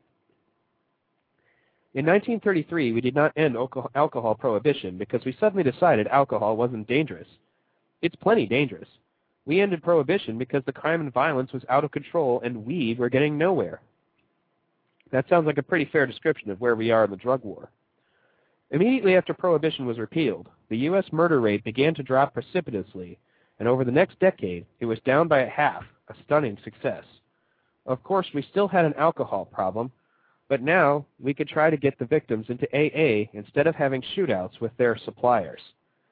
Alcohol distribution today, tightly regulated and heavily taxed, clearly does a better job of keeping booze away from the kids than when the mob was running the show. You never hear about whiskey pushers hanging around the schoolyard. There's no money in it. And that's the key to the whole drug problem. Get the money out of the equation. The best way to keep hard drugs like heroin and cocaine away from kids is to make the market financially unrewarding to criminals. Organized crime can't make a living on teenagers, amateurs, and tourists. They need the daily hardcore addicts, the one or two people out of a hundred who have to have the stuff right now. If we could take this small segment of the population out of the market, there would be no market. For 90 years, we have tried to get these folks to give up their drug habits by using threats and intimidation. We have had a notorious lack of success. Maybe we ought to consider another approach. The Swiss, for example, stepped outside the prohibition box and came up with a completely original plan for dealing with chronic heroin addicts. They found 1,000 incorrigibles, people who had been through rehab more than once, and just gave them the drugs. The results were astonishing. Once the subjects were stabilized on a dependable dose of heroin, they didn't nod out, they went out and got jobs. Half the unemployed found work. Crime dropped by 60%. The homeless found housing, and general health improved all around. And there was another amazing footnote the, to this experiment. 83 of these hardcore users decided on their own to give up drugs. It seems that when uncertainty, fear, and desperation are replaced by dependable government drug supplies, people are able to think more clearly and can sometimes decide to straighten out their own lives. This voluntary abstinence ratio, 8.3%, is a better cure rate than we get from our most, most of our forced treatment programs. There are experiments like this going on all around the world as more and more countries turn away from the draconian drug prohibition the U.S. has championed for the last century. When the Dutch decriminalized the sale of marijuana in 1978, there were cries of outrage and alarm from Washington. Today, teenage marijuana users in Holland, Uh, I'm sorry, teenage marijuana use in Holland is half that of the U.S. As one Dutch official put it, we have succeeded in making pot boring. Where do we go from here? The first thing we have to do is change the official classification of marijuana so sick people at least can have immediate access to it. Right now, the federal government still claims that marijuana has no medical value. That position is absurd, and it flies in the face of overwhelming scientific evidence. The value of marijuana as medicine is now solidly established in the medical literature here and abroad. The latest research indicates that THC in marijuana shrinks cancer tumors. Let me say that again. The later, latest research indicates that, that the THC in marijuana shrinks cancer tumors. Washington may be asleep at the switch, but the American people have already made up their minds on this issue. In the latest national poll, 80% of the voters support access to marijuana with a doctor's recommendation. 12 states have already adopted legislation to make this happen. Marijuana has been a political football since the 1960s, and it's time we stop playing this silly and destructive game. We should assemble the leading medical and scientific experts and have them conduct an exhaustive study of every aspect of the marijuana problem, and then we, wait a minute, we already did that. In 1972, Richard Nixon called for the, exactly that kind of study. He established the National Commission on Marijuana and Drug Abuse, and the so-called Shafer Report is regarded as the most thorough examination of the cannabis plant in history. It was endorsed by the AMA, the ABA, the American Association for Public Health, the NEA, and the National Council of Churches. Their rec- recommendations? Legalize marijuana. Though this conclusion was the product of two years of research by some of the best individuals, I'm sorry, best minds available, it did not fit with the president's political agenda, and the report was deep sixed. We should resurrect it. As for the hard drugs, that's a much harder problem, but it should be clear by now that police, no matter how dedicated, are not going to be able to fix it. Law enforcement is much too blunt an instrument. If you're, if you're trying to run a screw, turn a screw, you only make things worse with a hammer. Before 1914, there were no drug criminals on drug crimes. uh, There were no drug criminals or drug crimes in the United States. If you were addicted to heroin in those days, you went to the doctor, who wrote a prescription, and you took it to the drugstore. As astounding as it sounds to us, most of these addicts lived otherwise productive lives. The drug simply allowed them to function as long as the dose was correct. The side effects were minimal. The vast majority of narcotics addicts at the time were paying their taxes and holding down jobs. Like diabetics, they had a medical problem that they worked out with their doctors. It will be tough to turn this juggernaut around. There are tens of thousands of politicians, bureaucrats, police officers, prison guards, and attorneys who receive most or all of their paycheck from this failed campaign. Even though they know the ship is dead in the water, they're not about to jump overboard. Drug usage in a public health is a public health problem, not a criminal problem. It's the war on drugs, the war against the criminal element that ravages our inner cities and compounds the social damage of an errant social policy. As in 1933, once we've got the money and the guns off the table, we can concentrate on our addiction problem. It won't be easy, but at least we won't have our to pour our money down a rat hole by arresting a million otherwise innocent people every year. But for all the failures, we have had one outstanding success in the war on drugs. A stunning victory that calls for our attention because it clearly shows a way out. Over the last 15 years, adult use of tobacco in the U.S. has dropped by 50%. The secret weapon? Education. We never fired a shot. We need to throw a lifeline to those of us addicted to drugs. We are all addicts to some degree, such is the advance of pharmacology. However, advanced drug addiction is a public health, not a criminal problem. There is a tremendous amount of human and technological talent tied up in the DEA and other agencies involved in the drug war. Imagine taking these powerful assets, complete with a global intelligence network, and focus, focusing it on tracking terrorists. it is difficult to appreciate the damage we do to other nations and their, poli- and their people when we focus our foreign aid on military and police equipment to permit autocratic regimes to better maintain themselves in power. We would be well advised to revisit some of our agricultural tariff policies as an effective way to wean foreign framers from a dependency on narcotics cultivation. The drug war treats drug, drug, drug addiction as a criminal problem rather than a public health problem. Ravages our inner cities and destroys family cohesion. Militarizes our foreign policy, establishes democratic regimes, and strengthens autocratic regimes. Produces a prison system that incarcerates more people than any other country. Fails to accept the Presidential Shafer Commission recommendations to decriminalize drugs and treat addiction as a public health problem. Is a de facto race and economic war. Well, that's the conclusion of Chapter 7. I'm going to take another break, and then we'll move on to Chapter 8, Crime and Punishment. Libertarian candidate for president, Christine Smith. It's time for a People's America, Mhm. an America of peace and individual liberty. LibertarianForPresident.com. I am the only true peace candidate. My first act as president will be to immediately withdraw all U.S. troops from Iraq, regardless of the consequences. I will end American imperialism. I will end U.S. government meddling in the affairs and conflicts of foreign nations. LibertarianForPresident.com. I will restore all your rights because I believe in the literal interpretation of the Bill of Rights. Your natural rights and civil liberties are my priority. Your personal and economic freedom is my priority. Learn more about Christine Smith and her campaign to restore the Republic because it is time for a People's America. Visit LibertarianForPresident.com. I am Christine Smith, Libertarian candidate for president, and I approve this message. It was paid for by Christine Smith for president. Fairness, justice, and freedom are not just words. These are perspectives. This is Jacob. And this is Neil. Tune in to V Radio, Monday through Friday, 1 p.m. to 3 p.m. Eastern Standard Time, revolutionbroadcasting.com. Bringing you the best in news and commentary on the fight for freedom. We don't blow up buildings to make our point, but we will blow your mind. People should not be afraid of their governments. Governments should be afraid of their people.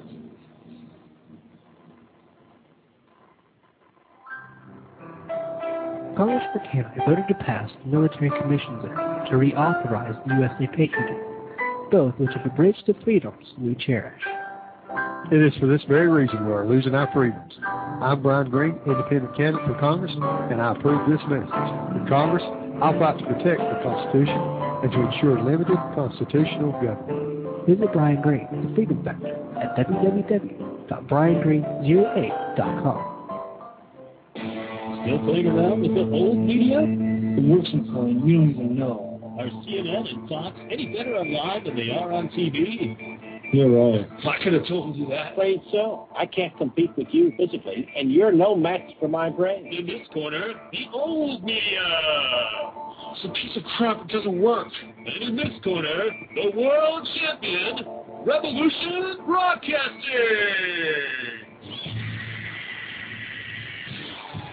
Don't forget to visit www.revolutionbroadcasting.com for the very best in news and commentary on the issues of the fight for freedom. Unfortunately, the free press ain't free. So if you like what you're hearing here at revolutionbroadcasting.com, don't forget to throw us a little chicken.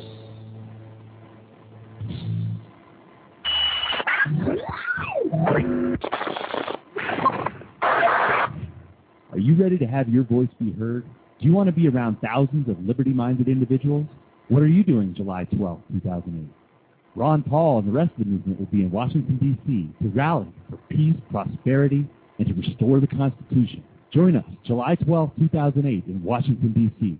RevolutionMarch.com wants to organize the largest peaceful march and rally in history, and Dr. Paul is our keynote speaker. For all the updated information, go to RevolutionMarch.com. Join us in making this the loudest voice of freedom in history. Bring the family and make it a great educational vacation and join Dr. Paul and the rest of the freedom movement in our nation's capital. Brothers and sisters, time to get together. Senator Gravel's update to his classic biting commentary on today's society, Citizen Power, is a sobering assessment of today's woes. More troubling is the fact that little has changed since Gravel first put pen to paper 36 years ago. In fact, according to Gravel, in most cases the problems have only gotten worse. Gravel writes, most Americans today are frustrated and confused. They are told by everyone that they are the richest people in the world and the world's freest nation. Yet they see poverty in the midst of plenty and continued erosion of their civil liberties. People are tired of liberal promises and conservative game plans, which offer the rhetoric of hope, but in reality merely protect and perpetuate the status quo. Now the people want to be in power. Support Senator Gravel in his efforts not only to clean up Washington, but to give you the power to build a better nation. Get your copy of Citizen Power now at citizen-power.us.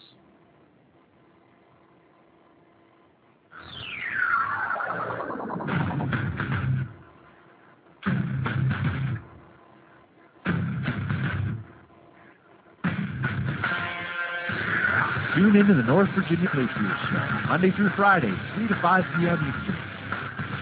Respecting personal liberty since 1776. Visit our website at www.northvirginiapatriots.com.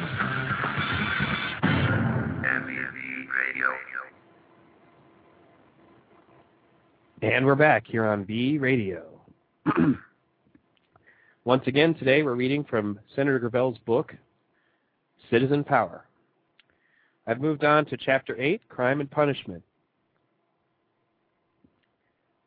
As long as we permit unfair laws to exist, deny speedy trials or equal justice to all, and operate prisons to punish rather than to rehabilitate, our society will be guilty of a far greater crime than any committed by those it prosecutes. Anonymous.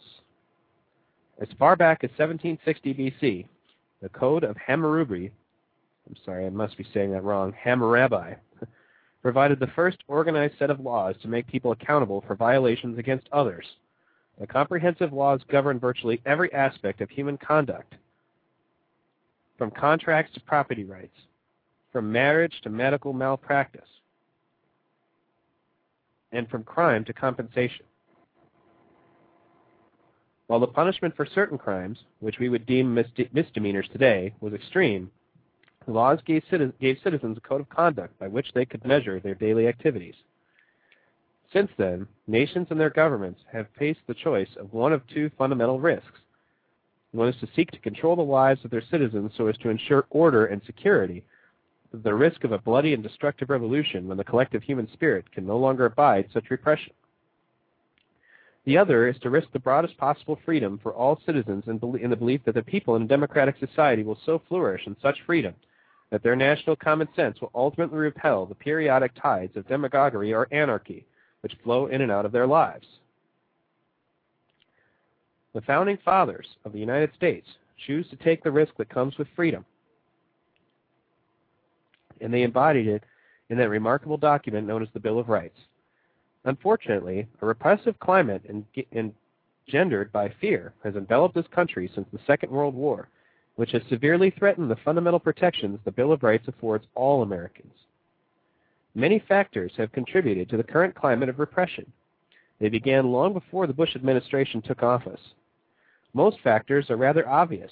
Our huge and rapidly growing and highly diverse population, our urban sprawl, our fast-paced, high-tech communications, our economic interdependence, and our gigantic government, uh, government bureaucracy, our greedy corporate elites, our racial tensions, slavery's legacy, biblically based homophobic fears, making scapegoats of immigrants to hide from national failings, changes in the definition of family, and the increasing disparity between the rich and the poor.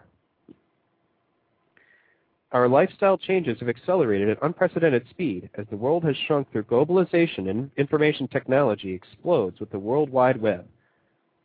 Internet. Instantly, we are made aware in glaring detail of starvation in Sudan, tsunamis in Indonesia, levee breaches in New Orleans, and the wars in Iraq and Afghanistan. Rising awareness has also exposed corporate corruption, chronic hunger and illiteracy, torture in our nation's prisons, the plight of the poverty-stricken in our inner cities, and the inequalities of race, gender, and sexual orientation. We have confronted discrimination at every level of society, yet we remain a society in which injustice prevails and sadly continues to grow. We have witnessed worldwide protests against war, the death penalty, hunger, and inequality. Instead of responding positively to these cries for social change and justice, the entrenched powers have sought to control the ideas that threaten their own agendas of domination. If that meant violating long-standing rights, so be it. Most often, these violations have been cloaked in secrecy. As pressure for social societal change, e.g., equal rights, increased, those seeking to halt the change sought more control. The agents of repression, rather than seek control over and changing the conditions creating the pressures, address the comfortable, settled, generally contented, and traditional middle and upper class instilling fear in them of menacing stereotypes of crime, drugs, and, and permissiveness. The repression of communications, the avenues through which people sharpen their awareness and publicize their new demands that upsets the status quo, is the traditional course taken to circumscribe or circumscribe freedom. If the history of our great nation, or I'm sorry, in the history of our great nation, there has never been an administration that so deliberately sought to undermine and control the disseminations of information to the public, to restrict free expression of opinion and to criminalize dissent as the present one. The rights of speech, peaceable assembly, dissent, freedom of the press, due process, privacy, the practice of one's religion, and the right to bear arms, all guaranteed by the Bill of Rights and the amendments to the United States Constitution, have never been closer to annihilation. In the midst of social turmoil, we have dumbed down America, left all children behind, outsourced vast amounts of work, privatized customary govern government tasks, misappropriated funds for the upkeep of our nation's infrastructure, and funneled billions of taxpayer dollars for war at the expense of the social needs of our people. When hope dies, it, its heirs are desperation and despair, said the great educator Dr. James B. Conant. Today, that prophecy has come true. Hope has indeed died for vast numbers of Americans, and desperation has become embodied in the social dynamite we call street crime. As a backdrop of these developing conditions, America has slid into a criminal justice quagmire that in a matter of 35 years has given us the highest incarceration rate of any nation on earth. A poster announces that one in 133 Americans is incarcerated that is incarcerated is not a national statistic. It is a national tragedy. I would add a shameful tragedy. Today, the least infraction is punishable by fines, jail time, or worse, political and social protests, possession of marijuana, and even wearing a t-shirt that criticizes the president. Crime statistics are down, but incarceration rates continue to climb. To put that problem into perspective, before Presidents Nixon, Reagan, and the first Bush made a serious case for the war on drugs, only 315,000 men and women were incarcerated and stayed in federal prisons. That number tripled by the time the Clinton uh, by the time Clinton became president and has continued to climb. According to the Sentencing Project, criminologists Alfred Blumstein and Allen Beck concluded that changes in crime explain only 12% of the prison rise, while changes in sentencing policy account for 88% of the increase. Let's look at sentencing policy and how it has led us into this dismal state of affairs we now face in our criminal justice system. Political leadership, primarily Republican, has bequeathed the U.S. a misguided sentencing policy.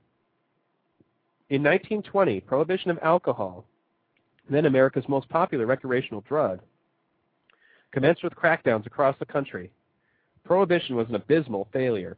It opened wide the doors to bootleg liquor, organized crime, and lucrative ventures for those who dared participate in the illegal trade of alcohol. Above all, it bred disrespect for the law. In 1933, alcohol prohibition laws were repealed largely due to public pressure and a courageous leader, Franklin Roosevelt. In the previous chapter, we tackled the war on drugs and its abject failure. You would think we would have learned from prohibition that criminalizing drug use does not work. The revised war on drugs, so dubbed by Richard Nixon in 1972, spawned a flood of great tough laws, or I'm sorry, of get tough laws at the local, state, and federal levels of government, and launched a tidal wave of money-making opportunities for those involved in, po in policing, prosecuting, and punishing violators at every level in the both public and private sectors. The military, no, not the military-industrial complex. This would be the prison-industrial complex. As Milton Friedman, the late Nobel Prize-winning economist, um, I'm sorry, economist said, if you look at the drug war from a purely economic point of view, the role of the government is to protect the drug cartel. That's literally true. In 1973, under the direction of Governor Nelson Rockefeller, whose name evokes moderate republicanism, New York introduced mandatory minimum sentences of 15 years to life imprisonment for the possession of more than four ounces of a hard drug. Along with many of other governors, Michigan's Governor William G. Milliken answered the call to check the rising tide of drug trafficking in his state and signed the mandatory minimum law. He now denounces his decision. We were trying to catch the kingpins, but instead we got a lot of little guys, some of whom were addicts trying to supply their habit. We did not foresee the problems that these laws would create. The three strikes and you're out policy, first adopted in 1994 in California, became the first mandatory sentencing policy to gain widespread support and be adopted by most states. This policy mandates life imprisonment for a third criminal conviction for any offense, carried to its extreme in the case of a young man arrested three times for stealing food and sentenced to life imprisonment. That case was overturned and in the process focused public attention on rethinking the problems with this particular get tough policy. Other problems of considerable weight and cost have resulted from mandatory sentencing, not the least of which has been stripping our judges of their discretionary powers. Prior to the new sentencing laws, judges used their powers to assess a given case and impose an appropriate sentence so that the punishment most often fit the crime. With mandatory minimums, however, judges could not use their discretion and instead handed down sentences far outweighing the crimes in most cases. Quick to get on the get tough bandwagon were ambitious prosecutors and politicians whose careers flourished by crackdowns on crime and drug dealing. In fact, the prison population grew so quickly that overcrowding resulted, mandating the construction of new state and federal prisons and the addition of corrections officers and management staff to handle the growing prison population. Overcrowding our prisons has brought additional problems, increased violence, and a higher risk of spreading diseases. One of the most serious problems that resulted from the institution of the mandatory minimum laws has been the incarceration of nonviolent drug offenders. Um, no, nonviolent offenders in general, sorry. More than half of today's prisoners are incarcerated on drug charges, despite evidence that treatment programs are more effective in preventing repeat offenses. The taxpayer dollars wasted on incarcerating nonviolent offenders are incalculable. This is a shameful waste of the public treasure. Our national sentencing policy has failed miserably. As Senior Circuit Judge Myron H. Bright of the Eighth Circuit, Eighth Circuit Court in 1993 so aptly said, unwise sentencing policies, which put men and women in prison for years, not only ruin lives, but also drain the American taxpayers. It is time to call a halt to the unnecessary and expensive cost of putting people in prison for a long time based on the mistaken notion that such an effort will win the war on drugs. The public needs to know that unnecessary, harsh, and unreasonable drug sentences serve to waste billions of dollars without doing much good for society. We have an unreasonable system. The negative culture of incarceration is our own creation. When people become acclimated to prison culture, they learn how to function better in that environment than they do in normal society. It would take a radical shift for them to change. Keeping the criminal justice system entrenched in that negative culture has been the work of three elements economics, politics, and the media. The answer is not in spending more money on programs, on programs, but in changing the culture of incarceration. That requires a paradigm shift. This is about not having forced idleness over extended periods of time in our prisons, one of the worst situations you can impose on a human being.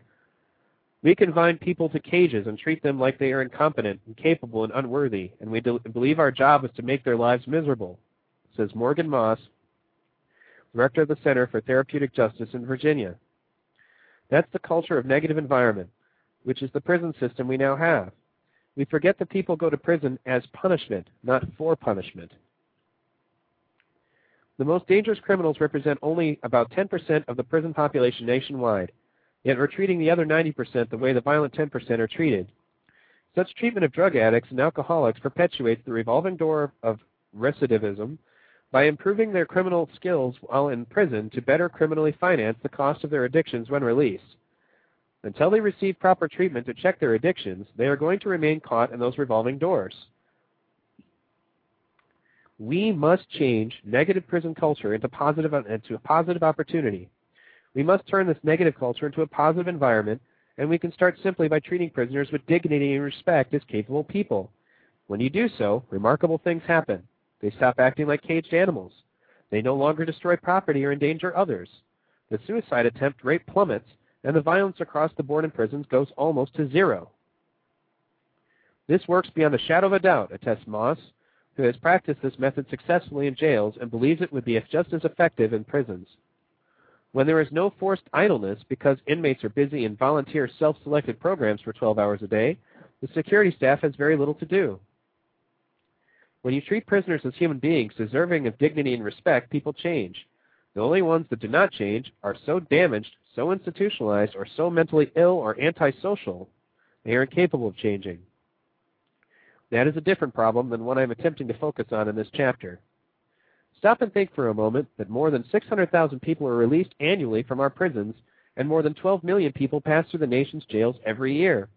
They come back in society either angry for having been abused or treated unfairly while incarcerated, or prepared to merge into our communities, ready, willing, and able to become productive citizens.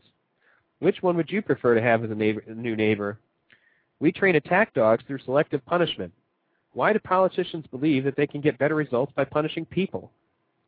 We need more innovation in the courts building on innovation in the courts building on success with drug, reentry, and other problem-solving courts with effective probation and parole supervision that lock up, as a la- lock up people as a last resort and not with technical probation violations. While they are in prison, we need to make the environment conducive to learning and rehabilitating, helping inmates make the most of their time.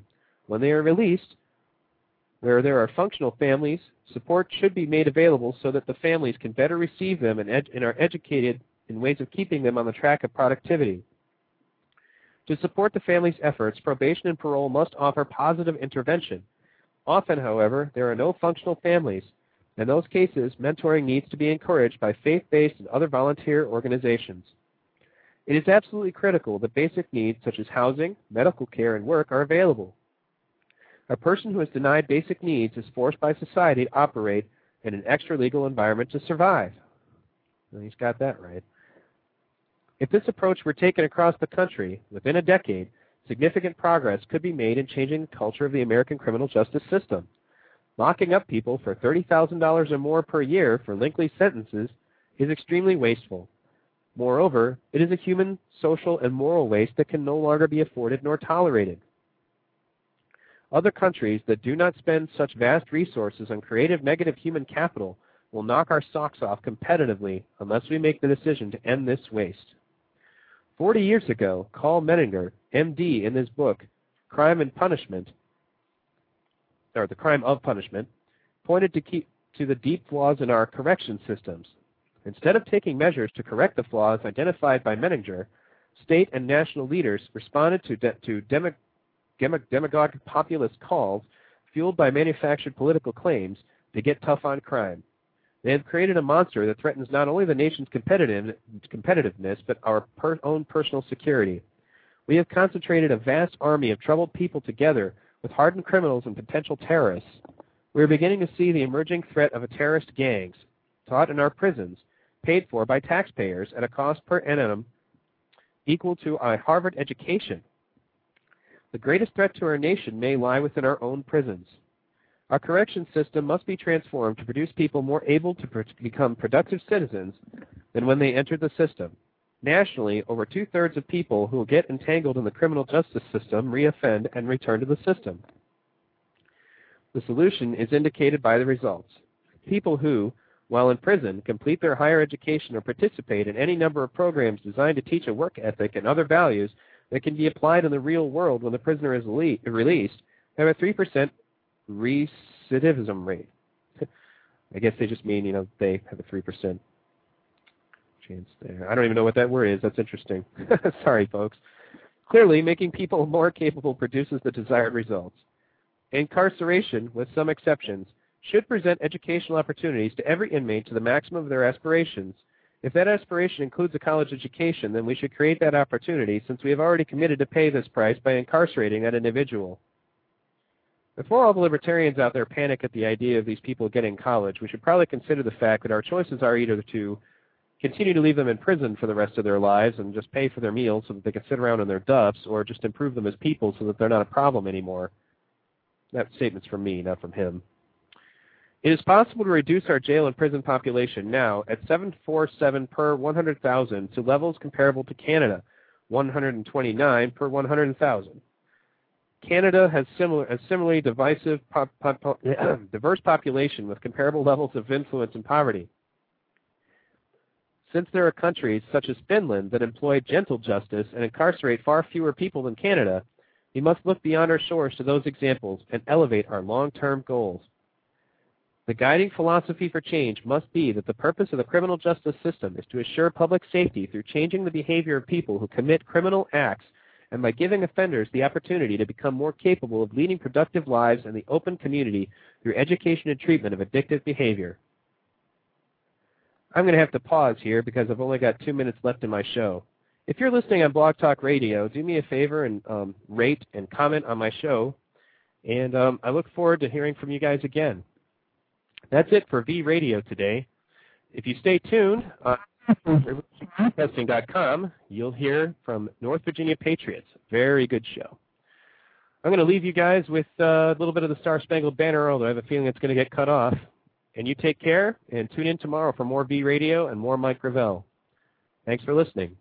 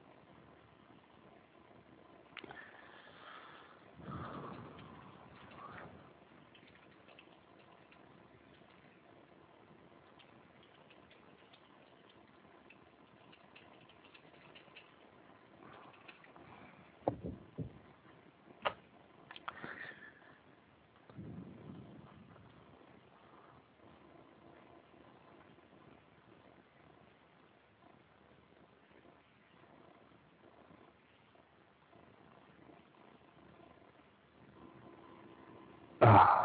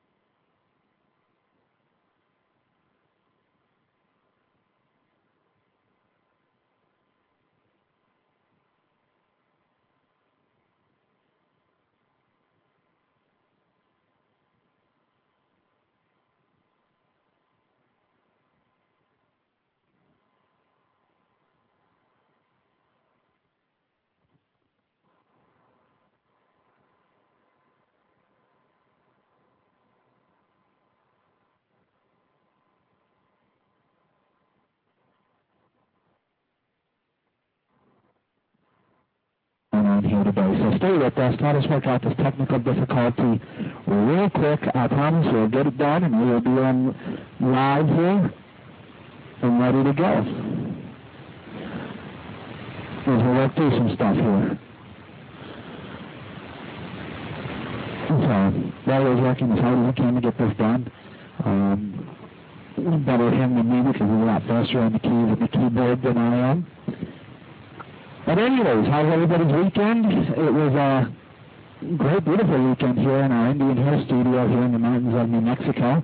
Had a uh, really good weather, went out, did some activities, uh, had a bonfire Saturday night, and drank a couple beers and sat around the fire, and just pretty much a relaxing weekend. It was really good weather, so enjoyed it. Hope everybody else had a good weekend. Um, another new week, another new week of all kinds of stuff happening, both in the movement and in the world today. And it's, you often gotta wonder, I mean, it's just amazing, um, some of the stuff that happens out there, what you hear and read. I mean, I keep following the news throughout the weekend and during the week. Just all the crazy stuff that goes on. I just can't believe it. But, uh, anyways, here we go. We're getting ready to fire this up. Give us uno momento, por favor.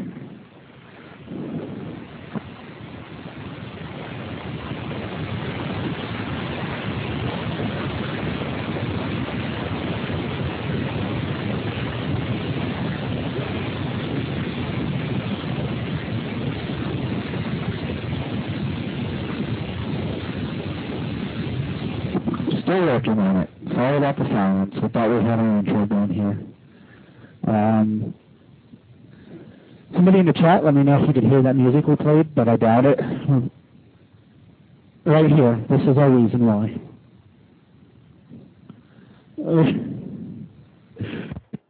We're, we're getting our stuff together here, we promise. we literally had to switch to a whole new broadcast system for this, so we're just reconfiguring everything from scratch. Actually, we're doing pretty good considering. Oh, yeah, on the fly? Yeah. It's pretty amazing. I think we about got it. We're crazy.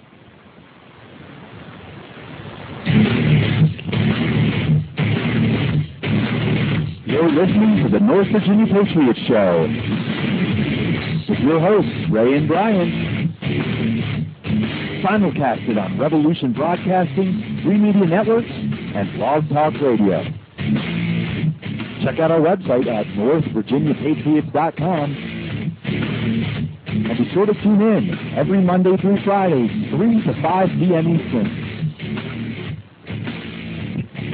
Welcome to the Monday edition of the North Virginia Patriot Show. We are here. I am Ray. And I am Brian. And um, got a great show for you here today. Uh, we're pretty excited. We did a little promotion. Uh, you know, uh, something that's been bugging me lately personally, and I know I know Brian has been there with me as well, is uh, uh, is, is Mike Gravel. Mike Gravel and his attempt to hijack uh, the revolution, to uh, hijack the Libertarian Party, essentially with this uh, liberal socialist views. Um, and uh, he's actually, you know, actually gaining some ground, and it, really scares me. I got to admit, it just very much makes me wonder what the heck people are thinking. And so I'm just going to do my best to get the message out there. We did uh, interview Mike Gravel uh, on our show and uh, confirmed. I mean, I went in with a complete open mind. The guy just really, really, really rubbed me the wrong way. Said some really, really strange stuff on our show, and um, I came away just very much uh, disappointed in his point of view um, and, and everything. Um, so uh, we're going to talk about that a little bit, um, and I'm going to read a letter and uh, of, of some other people that have an interesting view of, of something that I think is kind of a, a, a good representation of what the revolution stands for. And um, it goes kind of directly against a lot of the things that Mike Gravel seems to stand for. And I just thought um, that along with my talk about that today that I could cover, actually read that letter. Um, so uh, we'll get to that. But basically what's going on here is Mike Gravel definitely has a uh, socialist uh, background. He definitely has a socialist slant to his beliefs. Um, you know, he was even, I mean, I listened to him talking the other day even on another radio show on the Revolution Broadcasting Network. And, you know, he was even saying stuff like, you know, if you don't like to follow the rules of society, well, you need to move out to the mountains. Well, That's I don't really agree with that theory uh, completely or much at all, and I just happen to do live in the mountains specifically for that reason. And guess what? It doesn't make much difference because I still have um, all these issues that I have to deal with. Uh, it's not like I can just leave here and go into town for supplies and, and to live a life or to go out and actually be part of society when I feel like it. Um, there's all kinds of, uh, of things that I have to do uh, in order to just leave the house. Uh, all kinds of rules that I'm, I'm required to follow. And even living here, out in the, pretty much, you don't get much further out in the middle of nowhere than I am. I'm still subject to ridiculous county laws as well. And these things are both issues that are affecting my life right now as we speak. Um, so I'm not happy with that. I'm not happy with people who say that if you don't like rules, well, then just don't be part of it. Well, I wish I could not be part of it because I gladly would not be part of it if I had that option. Fortunately, that's really not an option. Right. So I mean, he's doing a really good job here about getting everybody to talk about him and keeping his name out there. But there's, uh, you know, no doubt as far as I'm concerned that it's uh, almost hijacking the Libertarian Party here. Yeah, yeah, it's pretty ridiculous. Uh, his core principles are not in line with the Libertarian Party. I mean, the, the best example of that, I think, if you go back and look at the interview we did with him on the North Virginia Patriots show.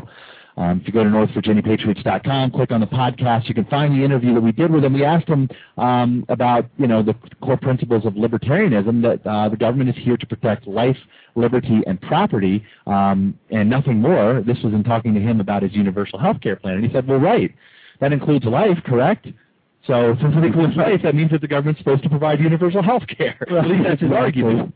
Um, that's not it's not libertarian. Yeah, that's No. definitely way, way, way far from libertarian libertarianism that I know. Right. Um, and, you know, maybe this week we'll do a complete show on what it means to be a libertarian. Right. Which yeah, which is probably debatable. I mean, you know, nobody nobody out there is like the official libertarian.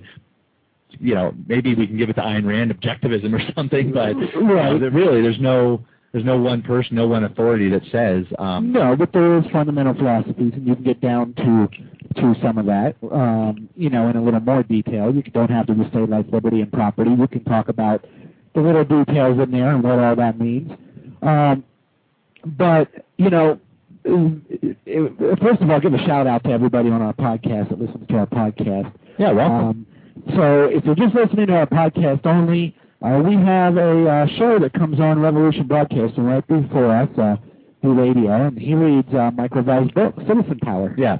And so I was listening to it, and Mike Ravel did certain points are good. You know, the Democrats have always been somewhat somewhat good on social issues such as the war on drugs and things like Right, that. right. Right. A lot of So- these things would- so to use that as an good. example and say, well, that's because I'm a libertarian is not. But you know, like the war on drugs, he started off good there, talking about how we should, legalize the war on drugs and, and so on and so on. But then he goes in and says, well, we should have government control over this, this, and that when it comes to legalizing. Right, right. Of And course, he he started off great by saying, let's end the war on drugs. And then he proceeded to tell us we need government to mi- regulate drugs now. I mean, oops. Right, yeah, well, that's kind of against libertarian. Let's, let's go with the libertarian on that. Let's end the war on drugs and replace it with nothing. Right, exactly. Now, if there's a transition plan involved, maybe I'm for that. But he never represents it as that. He says that this is what we should do.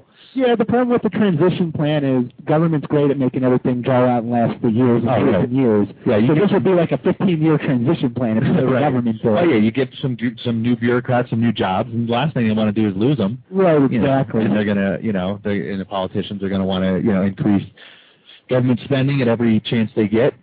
Yeah, so rather than ending the war on drugs and getting rid of the DEA to cut that spending, you get rid of the war on drugs and you turn the DEA into a uh, a social outfit that makes sure everybody gets rehab and free drugs and Right. stuff like that. Now, I'm all for rehab. I think rehab is very, important. We need to recognize that people are going to fall into uh, this trap of drugs community time. Yeah, it doesn't. We don't need government to do this. Definitely not the federal government. That's for sure. Yeah, Yeah. absolutely.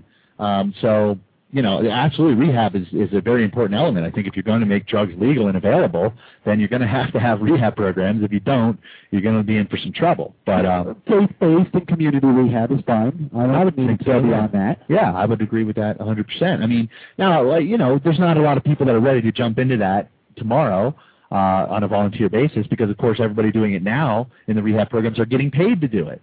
You know, their heart's not in it. They're a bureaucrat doing a job. This is what's scary. This is what is scary about government jobs. I, I know people who went to rehab And uh, they tell me that it's just a better education for all the other drugs that they didn't think about that were out there. Oh, yeah, exactly. I, I don't know if every person that went to rehab, personally, Uh-huh. that went to rehab and he's now out and has been like, I've been clean for five years. Right. They all went back to drinking and doing drugs anyway. Uh, well, I got to be honest. When I was 16, I got in trouble for drinking alcohol. Uh. And so they made me go to uh, an alcohol rehab program, like you know, basically AA, but it was a little different. It was basically the same. TAA, like teenager. Yeah, it was for kids. There were a bunch of kids there. Man, you know what? I came out of there with five.